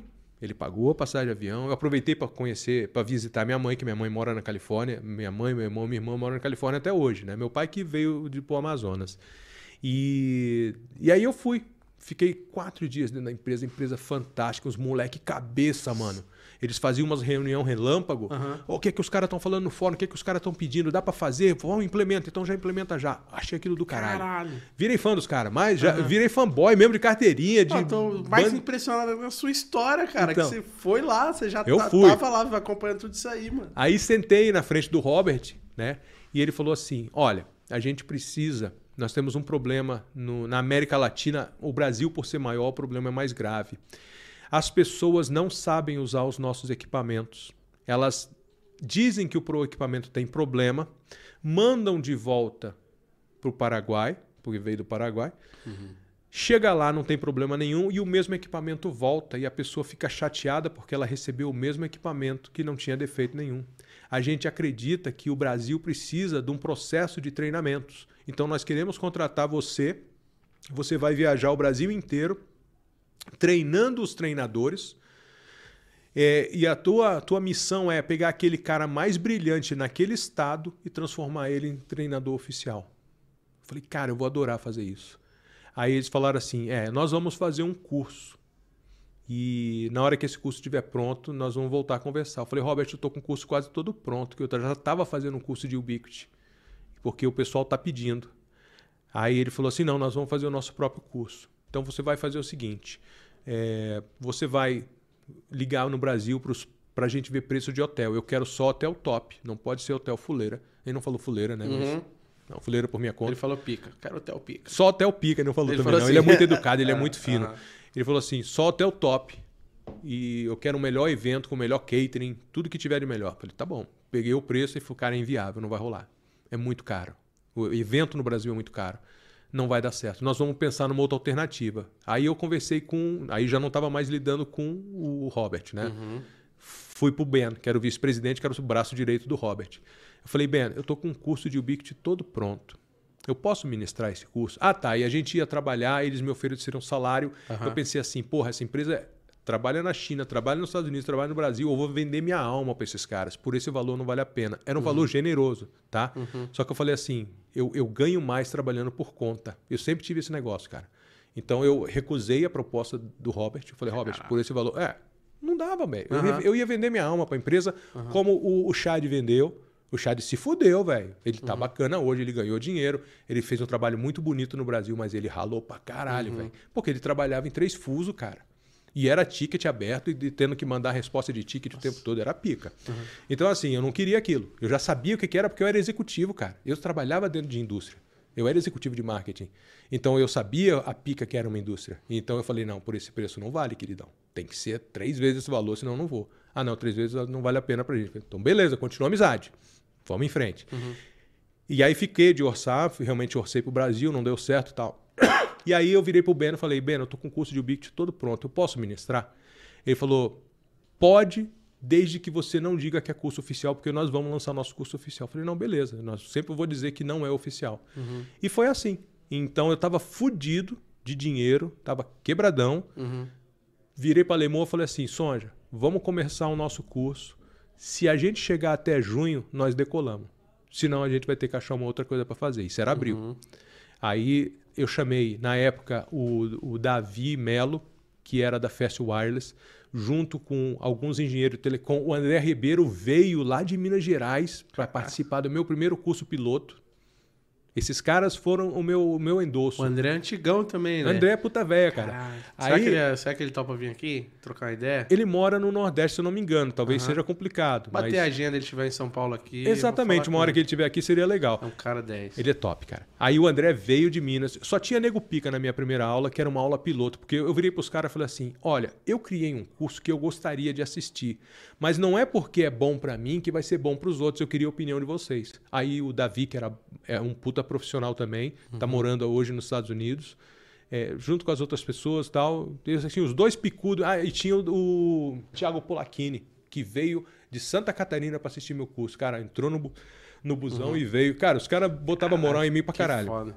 Eu fico muito Aham. grato por isso. E aí esses caras deram as dicas de como melhorar o curso, mas eles falaram assim, Zé, o curso é do caralho, esse curso vai bombar. E aí a gente começou, né, a gente fez no início de abril, quando foi dia 9, eu não acho, acho que foi 9 de abril de 2011, a gente abriu a primeira turma paga, veio um monte de gente do Paraná, um monte de gente de Santa Catarina, São Paulo, e a gente começou com oito, quatro cadeirinhas, não, oito cadeirinhas, oito cadeirinhas virou 16, 16 virou 20, depois virou mesa. A gente bombou, cara. E toda semana tinha aula, velho. Toda semana. E a Ubiquiti lançou o curso dela? Ela lançou depois, mas aí é que é a sacanagem. Os meus alunos falam assim, Zé, o teu curso é melhor. o curso deles era do caralho, mas Aham. era muito técnico. Aham. E como o pessoal não tinha aquela formação técnica que eles fizeram tão pesado, o meu ressonava melhor. O meu explicava melhor. Apesar do dele ser superior ao meu, tecnicamente o curso deles era superior ao meu. Mas o meu eu traduzia em miúdo, cara. E eu falava a língua do técnico. E aí foi um sucesso. Durante 10 anos eu vivia desse curso. Essa é a minha história. Acho que dá pra finalizar com Todo essa, né? mundo fala que o Zé. É, tinha um cara que comentou antes da live começar. Mano, o Zé é o cara que popularizou o Ubiquiti no Brasil. Eu acho que eu fiz isso sim. Eu acho que sim. É. Zé, de fato, é o cara que popularizou o Ubiquiti no Brasil. Porque o que, que acontece? Eu era fanboy, cara. Uhum. Entendeu? Eu era fanboy. É, e, e o produto deles, cara, veio para preencher uma lacuna que estava aberta. Por exemplo, a Motorola, a Cambium é Motorola. A Motorola era muito salto alto. Não, nós temos o Canopy. Se você quer o Canopy, você tem que comprar licença para fazer isso, licença para fazer aquilo, licença para pedir licença. Era uma merda. Licença pra pedir É, licença. entendeu? A Motorola era muito engessada, porque era multinacional focada em telecom. E a Ubiquiti falou, mano, vou pegar os favela, que são os Zé Ruela, que nem eu, Aham. e vamos fazer um produto pro favela ser bombado. E, cara, nós bombamos. Nós saímos de AP Router, que era um produto que era bom, mas o Bix era muito melhor, cara. O Bix era pica, cara. Então ela trouxe pra gente aquela roupagem que era da, da Motorola, com custo de AP Router, mano. Um pouquinho mais que o AP Router. Aham. Não desmerecendo a AP Router, porque a AP Router foi um marco na nossa vida também como provedor. Nós tivemos várias empresas que nos ajudaram. Microtik, cara, é inegável que a Microtik fez pela gente, entendeu? Nós ficamos maior do que ela. Eu, eu uso o Microtik, meu provedor é 100% Microtik. Entendeu? Eu não tenho nada maior do que isso porque eu não preciso. Uhum. Mas o cara que precisa tem que botar um Huawei. Mas não vai querer tirar, né? Leite de pedra, botar quatro Microtik em sequência, que aí vai dar merda. Vai lá e compra o Huawei logo de uma vez. É o Huawei, né? O Huawei. Huawei tá aí lá. É o Huawei. Mete um N8000, É. um 67. Aí os números já não sei. Não é minha, não é minha realidade. Tá, não é minha realidade. Compra da é parceiro Compra da. Celeste, que é o Fabinho, gente boa pra caralho. É Então, assim, tô na tua mão agora, vê aí. Pô, Arremata. Zé, cara, que história incrível a sua. É, bom, mais uma vez eu tô, tô muito feliz de ter você aqui, a gente ter trocado essa ideia zona top, de conhecer muito da sua história também. E, cara, eu queria. Foi uma verdadeira aula também, muita gente elogiando aí. Valeu. Eu queria dar uns cinco minutos pra galera mandar umas mensagens Pronto? Simbora. pra, pra gente ler algumas coisas aqui. É... Mandar um. Mandar um- uns, uns ois, uns abraços. Tem uma, deve ter uma galera aqui comentando aqui. E... Deixa eu tomar essa água aqui. Tá. Diego Ferreira, salve, sou seu fã. Diego da Micronet Telecom, de é, Atibaia. Um Ô, abraço. Diegão, velho, que da hora. Atibaia é vizinho, mano. Atibaia vizinha, né? Top. É. Um grande salve aí pra você, cara. O. É, o Júnior, pode passar muitas horas. Cadê? Valeu. É, o, o Homenet Banda Larga. Zé é o cara dos rádios da UBNT. É, o Nael Roots. Sou da Roots Telecom. aqui de Sergipe, marcando presença. Parabéns. Obrigado, irmão, obrigado. Só pedir encarecidamente pra galera deixar o like aí, você que tá assistindo, até pela televisão, você consegue clicar no botãozinho de like, é uma maneiraça de você nos ajudar a, a continuar trazendo esse conteúdo. O YouTube entende que vocês estão gostando, vai entregar mais o conteúdo para vocês, vai ajudar muito no nosso engajamento. Então, real, deixa o like, você que não tá inscrito ainda, se inscreve aí para toda vez que tiver uma, uma live dessa aqui, a gente trazer para vocês. Amanhã eu faço uma live com o pessoal da CDN TV, que é o parceiro nosso, PTV legalizado para provedor de internet, às 8 horas da noite também, tá? Né, Não vai ser assim nesse formato, mas assistam que é top o conteúdo. E na quinta a gente tem mais uma live com o Vinícius, do grupo Momento, que é um cara top, que a gente vai conhecer a história dele também. E hoje ele tem uma empresa, um call center para provedor. Você Olha, que- isso é bacana. é, você que quer terceirizar, quer ter tempo aí, né? Ele faz, tem um call center completo. Ele atende e manda o S pro seu técnico lá. Call Pronto. center 24 horas. É, Posso falar uma outra coisa aqui? Deve. Abre pra mim, meu irmão. Olha só, pessoal, é o seguinte, o Thalisson, ele faz o dinheiro dele através dos, dos- das doações que vocês fazem. Então, assim, se possível, se não for pesar para vocês, manda um tico-tico pro Thalisson, mesmo que seja pouquinho, porque faz diferença. Tem toda uma infraestrutura aqui super cara, ele reinveste tudo que ele ganha. E o YouTube não. O YouTube, como eu já falei, é uma excelente plataforma para a gente aparecer. E eu sou muito grato pelo YouTube por ele nos dar essa porta. Mas a gente precisa de vocês. Se o conteúdo foi top, se o conteúdo foi bom, manda uns tico-tico pro Thalisson, porque faz muita diferença na hora de fechar a conta aqui. Pronto. Ô, Zé, obrigado, hein, pela moral, É hein? porque os caras acham que a gente enche o cu de dinheiro com no o YouTube, YouTube, não dá um real, velho. Não. Não dá um real. Mas é aquela Não coisa, a plataforma é boa. Demais. Não podemos falar mal da Eu plataforma. adoro trabalhar aqui. É. A gente é um funcionário Nós do somos YouTube. YouTube, né? sim, sim. É. Nós somos parceiro, né? Sim, Ele chama de parceiro, é. parceiros, né? É, parceiro do YouTube, parceiro do Instagram, mas que o Instagram não monetiza, monetiza por fora, né? Fazendo um anúncio, mas somos parceiros. Só vê um chat já. Ó, Oba, obrigado. do Júnior, dois contos, ele mandou aqui, ó, Zé, como você é top, Júnior é, de BSB, acho que Brasília. Brasília. É. Obrigado, Junião. Valeu aí. Cara, é assim, ó, dois reais. Não sei quantas pessoas tinha na live, não importa. Mas se cada um puder doar dois continhos, cinco Pô, continhos, acho tem que faz quase, diferença. quase 100 agora, Que bom, que bom. uma galera. É, Paga a conta de luz, irmão. Passou o dia inteiro essas luzes ligadas aqui. Cara, hein? É, eu imagino. cara, conta de luz aqui vem cara, cara. de Toca o pau. Que mais, que mais? Bom, vamos lá. Ah, cara, quem puder mandar o chat, sim, ajuda mesmo. E eu vou montar o grupo top lá do Cash, porque isso daqui a gente tá construindo, Zé, uma comunidade à parte. É uma coisa fora. Todo projeto que a gente faz aqui na Lux da Telecom, a gente faz com intuito e com propósito. Às vezes o- ele vai surgindo no meio do caminho. A gente Sim. começa e a coisa vai acontecendo e criando forma e tamanho. E esse daqui não é diferente. Por exemplo, o grupo. Eu quero que era um grupão exclusivo, fechado nosso, dessa galera que acompanha sempre, pra comentar no privado, pra gente mandar salve e talvez visitar esses caras. E eu, eu vou, eu vou fazer É. isso aí, galera. O bacana da, da, da internet é que o próprio cliente consegue desenhar o que ele quer. Por exemplo, o Patrick Brandão, admiro pra cacete, é um cara gênio, mano. Ele fez um curso, ele é fodaço, ele é fodaço. Ele fez um curso de Linux, eu achava que eu entendia de Linux. Quando eu fiz o curso do Patrick, eu falei, mano, eu sou um cabaço, velho, eu não sei nada. E aí, é, era que nem os caras que eu não vinha fazer meu curso de rádio. Aham. Né? O cara, ah, eu sei de rádio pra caralho. Fala, puta merda, mano, eu não sabia nada. Agora eu sei, agora eu vi a luz. E eu vi a luz com o curso do Patrick. E ele fez um curso genial. O que, que ele fazia? Ele tinha uma pauta pré-definida e ele ia, semana por semana, criando conteúdo de acordo com o que a gente pedia. Então, o que, que isso quer dizer, cara? Por exemplo, quando eu criei o meu curso de provedor wireless, eu passei um ano, sem sacanagem, desenhando o que eu achava que ia ser bom. Quando eu fiz o meu curso de fibra ótica, a mesma coisa, o que eu achava que ia ser bom. Então você tem todo um processo criativo que dura meses e às vezes você chega lá e o curso não, não, não dá liga com a galera. Então o que o Patrick fez, eu vou começar a adotar daqui para frente. Fazer cursos sob demanda e o conteúdo é o próprio cliente que pede. Uhum. É isso. Que top. Mais dois chats. É. Oba, Pô, obrigado. Sabe quando eu recebo o chat pago, Zé? Eu sabe o que, que eu acho legal? Eu falo, caraca, a galera curte, que legal, gosta, tá entendendo o que a gente tá transmitindo É, aqui, sabe? Tá entendendo o valor da coisa, né? sim. É, antes de ler o chat pago aqui, ó.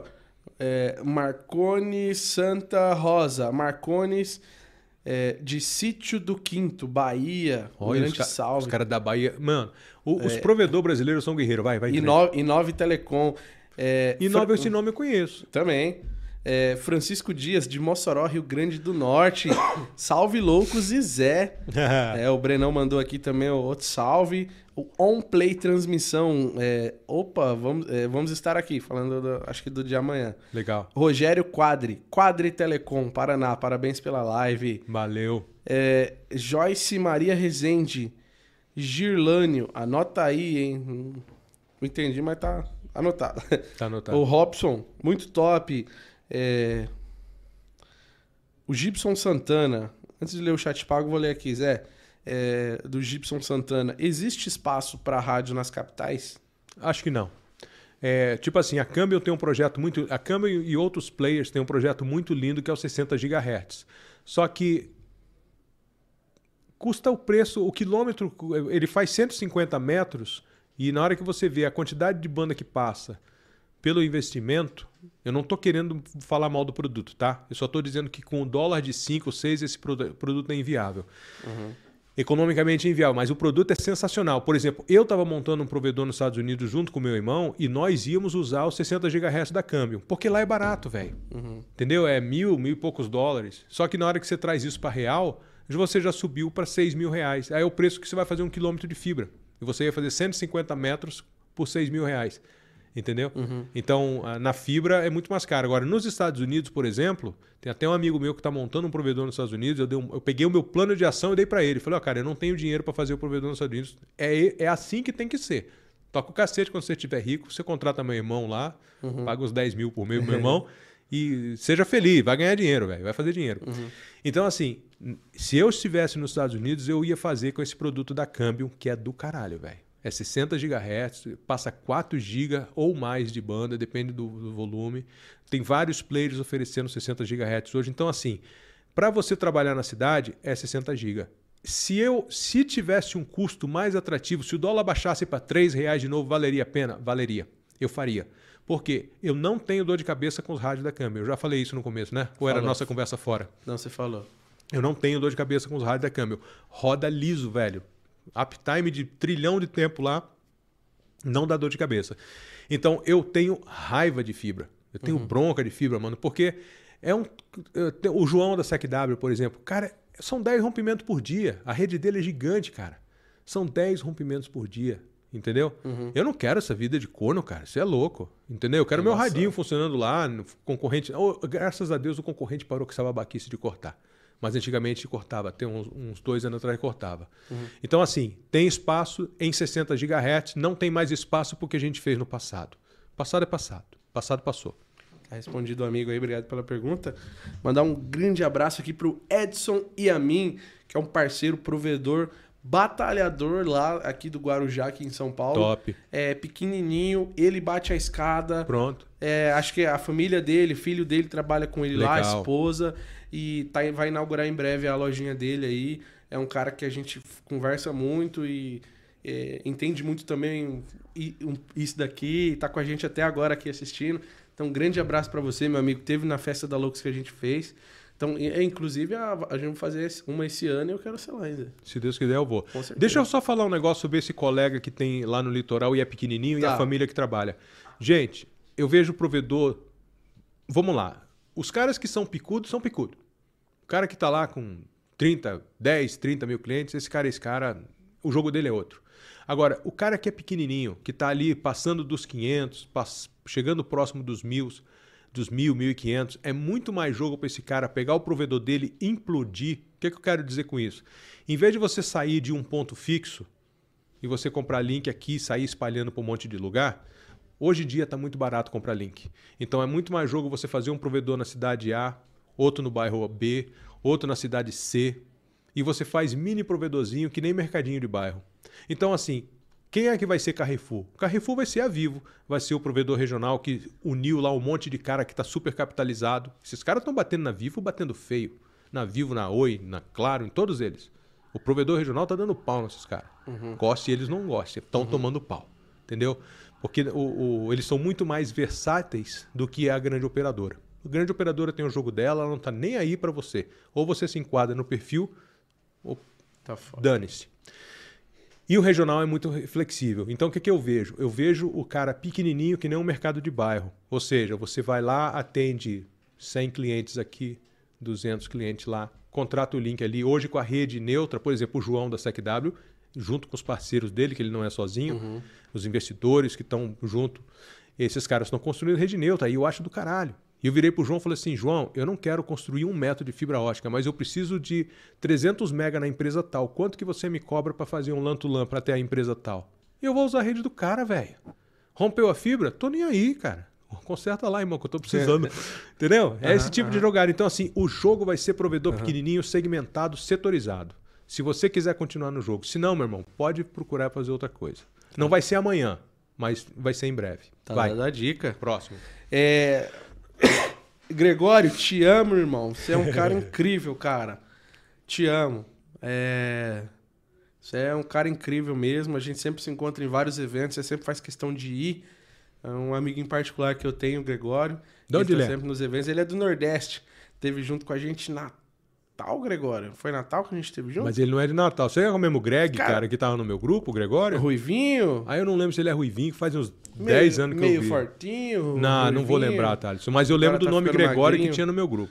Gregório Alexandre. Cara, é incrível, mano. Que maneiro. Um abraço. Ó, o, o Hominet, né? A Hominet Banda Larga mandou 50. Ô, Rominete! Rominete! É Rominete! Aí depois ele escreve, depois mandou 50, eu esqueci de mandar a mensagem, mandou só o dinheiro. Mas um abraço, cara. Obrigado pelo apoio aí. Legal que você tá entendendo, tá entendendo a O jogo, coisa. é. É. Fernando Costa também mandou cincão aí, não falou Opa, nada, valeu, mas valeu, irmão. obrigado, cara. Obrigado de verdade. Cara, cada real conta, cara. Pô, total. Cada real total. conta. To- Eu dou total moral. Teve um amigo que mandou doisão aqui, que a gente leu, é, o Júnior lá. Aham. Obrigado, cara, demais. O, o Marconi mandou aqui, ó. Já é patrocinador nosso de todas as lives. Toda live ele manda R$ 54,90. É Umas mesmo? três vezes. É a marca registrada. a marca registrada. Então o Marconi que inclusive deu essa câmera aqui, ó. Ó. Mandou comprar lá. Puta câmera, hein? Top, hein? É caríssimo. E mandou. Mandou não, é patrocinador nosso aqui da Expo ISP aqui também. Galera, Expo ISP, evento regional e nacional, tá bom? Expo ISP Brasil. Coloca isso, digita no Google aí, Expo ISP. Já falei, tô em, to- em todos os meses em dois estados diferentes com o pessoal da Expo ISP. E ele mandou um textão aqui, Zé. Pessoal das antigas, é muito bom vir contar as histórias, pois tem, pois tem muito provedor da nova geração que não conhece os primórdios, não conhece os consultores, não conhece É. o Under Linux. Ô, É, e nada lá do começo. Under Linux eu sempre ouvi falar, todos vocês falam, só que eu não peguei. o Under, cara, era Não assim, peguei. era o point Marconi quem era do fala. wireless. E o Marconi fez um, o Marconi foi uma, ele revolucionou a gente porque ele pegou todo o conteúdo de microtik que naquela época era extremamente restrito, porque não tinha treinamento microtik oficial no Brasil, e o Marconi fez o conteúdo dele e botou de graça pra gente aprender microtik. Aprendi microtik com o Marconi no meu Under Linux. Ele foi o que traduziu, né? Foi Eu não que- sei se ele traduziu ou se ele criou, mas ele fez um trabalho muito bonito. É, né? Eu acho que ele foi o acho que traduziu. Foi o primeiro instrutor a traduzir o, O manual da Ubiquiti, da, da perdão, Microtik. da, da Microtik em português. É. Top. Teve rádio comunitária, o caramba. Cara da hora. E aí, beleza. Ah, o Bruno Santana aqui, ó. É, Zé, tu foi lá na sede da Ubiquiti e não ajudou os caras a fazer GPS das Rocket funcionar? o GPS da Rocket levou um tempão pra funcionar, cara. Acho que Só foi em 2014 que eles conseguiram botar o GPS pra funcionar. Ah, Foi foda aquilo lá. Caramba. Levou, mas é aquela coisa, era ubiquity, cara, não era ruim. É, A, a filosofia deles era assim: em vez da gente gastar um tempão e uma fortuna que só vai encarecer o produto tentando fazer o produto ficar redondo, vamos pegar o produto, botar na rua, com a ideia do que a gente acha que vai dar certo e vamos ajustando, que é basicamente o que a gente faz hoje na internet. V- Vamos ter, eu tenho uma linha mestre que eu acho que é isso aqui, me ajuda a definir. E era a gente que era o beta tester do produto. Tanto que, a, eu não posso falar isso pela Câmbio, mas a impressão que eu tenho é que a Câmbio jogou o mesmo jogo. Que antigamente a postura da Câmbio inicialmente era: vamos pegar um produto foda, vamos desenvolver e vamos botar esse produto no mercado. Porra, tem um custo muito alto isso. A impressão que eu tenho é que eles mesmo aprenderam esse jogo diz assim: vamos botar um produto bom no mercado e vamos fazer ele ficar foda depois. Como consumidor, a percepção que eu tenho. Posso estar totalmente ente- errado porque eu não estava dentro da empresa para saber, mas olhando de fora é a impressão que fica. Uhum. Que eles mesmos jogaram o jogo da Ubiquiti, que era de vamos fazer o bagulho andar conforme a gente tá indo. Isso. É, Obrigado aí, Bruno, pela mensagem. Agora, o Breno Bilhar, da Enorte Tecnologia, ele mandou dezão. Oba! Obrigado, irmão, de verdade. Brenão tá em todas, mano. É, Isso é top. acompanha, ó, loucos, ó. Todas as lives com geral. Cara, crânio, manja muito. Também tem um canal dele, digitem no YouTube aí, Breno Bilhar. Breno Bilhar. É, é aquele cara também que compartilha o conteúdo porque ele gosta daquilo. Abre o coração é, dele. É, ele comentou, grande Zé Alves. Aprendi muito com os vídeos dele no YouTube da, da Gran Labor, né? Parabéns Valeu. pela live. Obrigado, meu irmão. Top, Obrigado. mano. A OnPlay Transmissão mandou dezão. Opa, Top, OnPlay. Obrigado, OnPlay. É, Telecom precisa se fortalecer e tirar a ideia que é sempre culpa do Wi-Fi e nunca problema de equipamento ultrapassado. É, IPTV do fundo de, de fundo de quintal. É, É. OnPlay Transmissão mandou esses dezão. é isso aí. Para de sofrer com IPTV de fundo de quintal, cara. Vai para CDN TV, serviço de IPTV 100% legalizado para você, provedor de internet. Grandes provedores utilizam aí, nível Brasil. Grandes, quando eu digo provedor, com mais de 50, 60, 70 mil assinantes. Então, serviço sério. Amanhã a gente tem a live aí. Quem puder, assiste. A gente tem. A CDN TV tá com a gente há mais de um ano já. Que legal, cara. É. E o Edson Yamin mandou mais dezão Oba, valeu, Edson. e, e não mandou nada. Pronto. Mas mandou, só mandou, amor. Só mandou amor. É, é, é, o cara é parceirão. É, o Rominete Under Linux é dos antigos. É, David Nascimento Under Linux é da galera da old school. É. E o Edson manda dezão. Legal, valeu, Edson. É. Pô, Zé, acabou as mensagens aqui. Pronto, acabou a live. Vamos dormir. Na verdade, não acabou as mensagens. É um mundo à parte aqui, né? Tá. Quem, quem acompanha Eu lá... fico zonzo com esse bagulho, eu não leio. Cara, eu assisto vários outros streamings, podcasts, vários outros. E eu acompanho dois mundos, o ao vivo e a galera do chat, que fica xingando, conversando Jura? Nego xinga? tal. Eu nunca li chat, velho. Entre eles. Ah, entre se xingam? eles. Começa, eles levantam assunto, debate. Ah, mas essa torre aí na, na mesa do Loucos.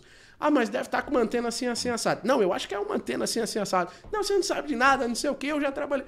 E eles criam um mundo à parte, uma conversa totalmente paralela, Você é louco, velho. fora da conversa aqui. Então é muito da hora, entendeu? E ao mesmo tempo o cara tá ouvindo, prestando atenção no que Tá a gente tá prestando falando. atenção no que tá falando Cê e tá Você é conversando louco, outra- louco? Você é louco, louco? Isso é muito 10, cara. Eu amo isso. Obrigado. É muito legal vocês comentando, interagindo. Pra gente é, é incrível, pra mim é incrível. Eu gosto sempre de ler, Zé, as mensagens que o pessoal manda.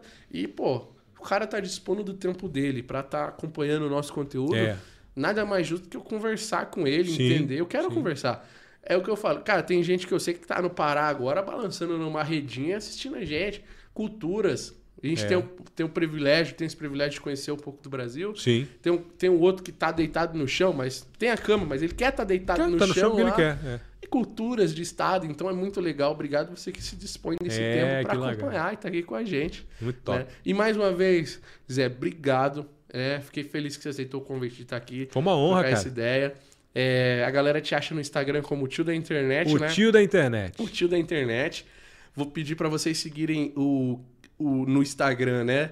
Claro, Loucos da Telecom, o Insta, e também o Instagram que eu criei exclusivo para o podcast, que é arroba cast dos loucos. Tem tipo dois dias que eu criei, já tem uma galera lá. E o Zé vai compartilhar uma coisa agora no Instagram que você não, não falou na live e não vou, já vou Vai, te, pode te falar. usar aqui. Manda. Só que vai ser só depois que a gente finalizar a live. Eu vou Isso. postar aqui no Instagram do Cast dos Loucos. Pode Tá, ser? pode Você ser. revela um segredo, alguma coisa?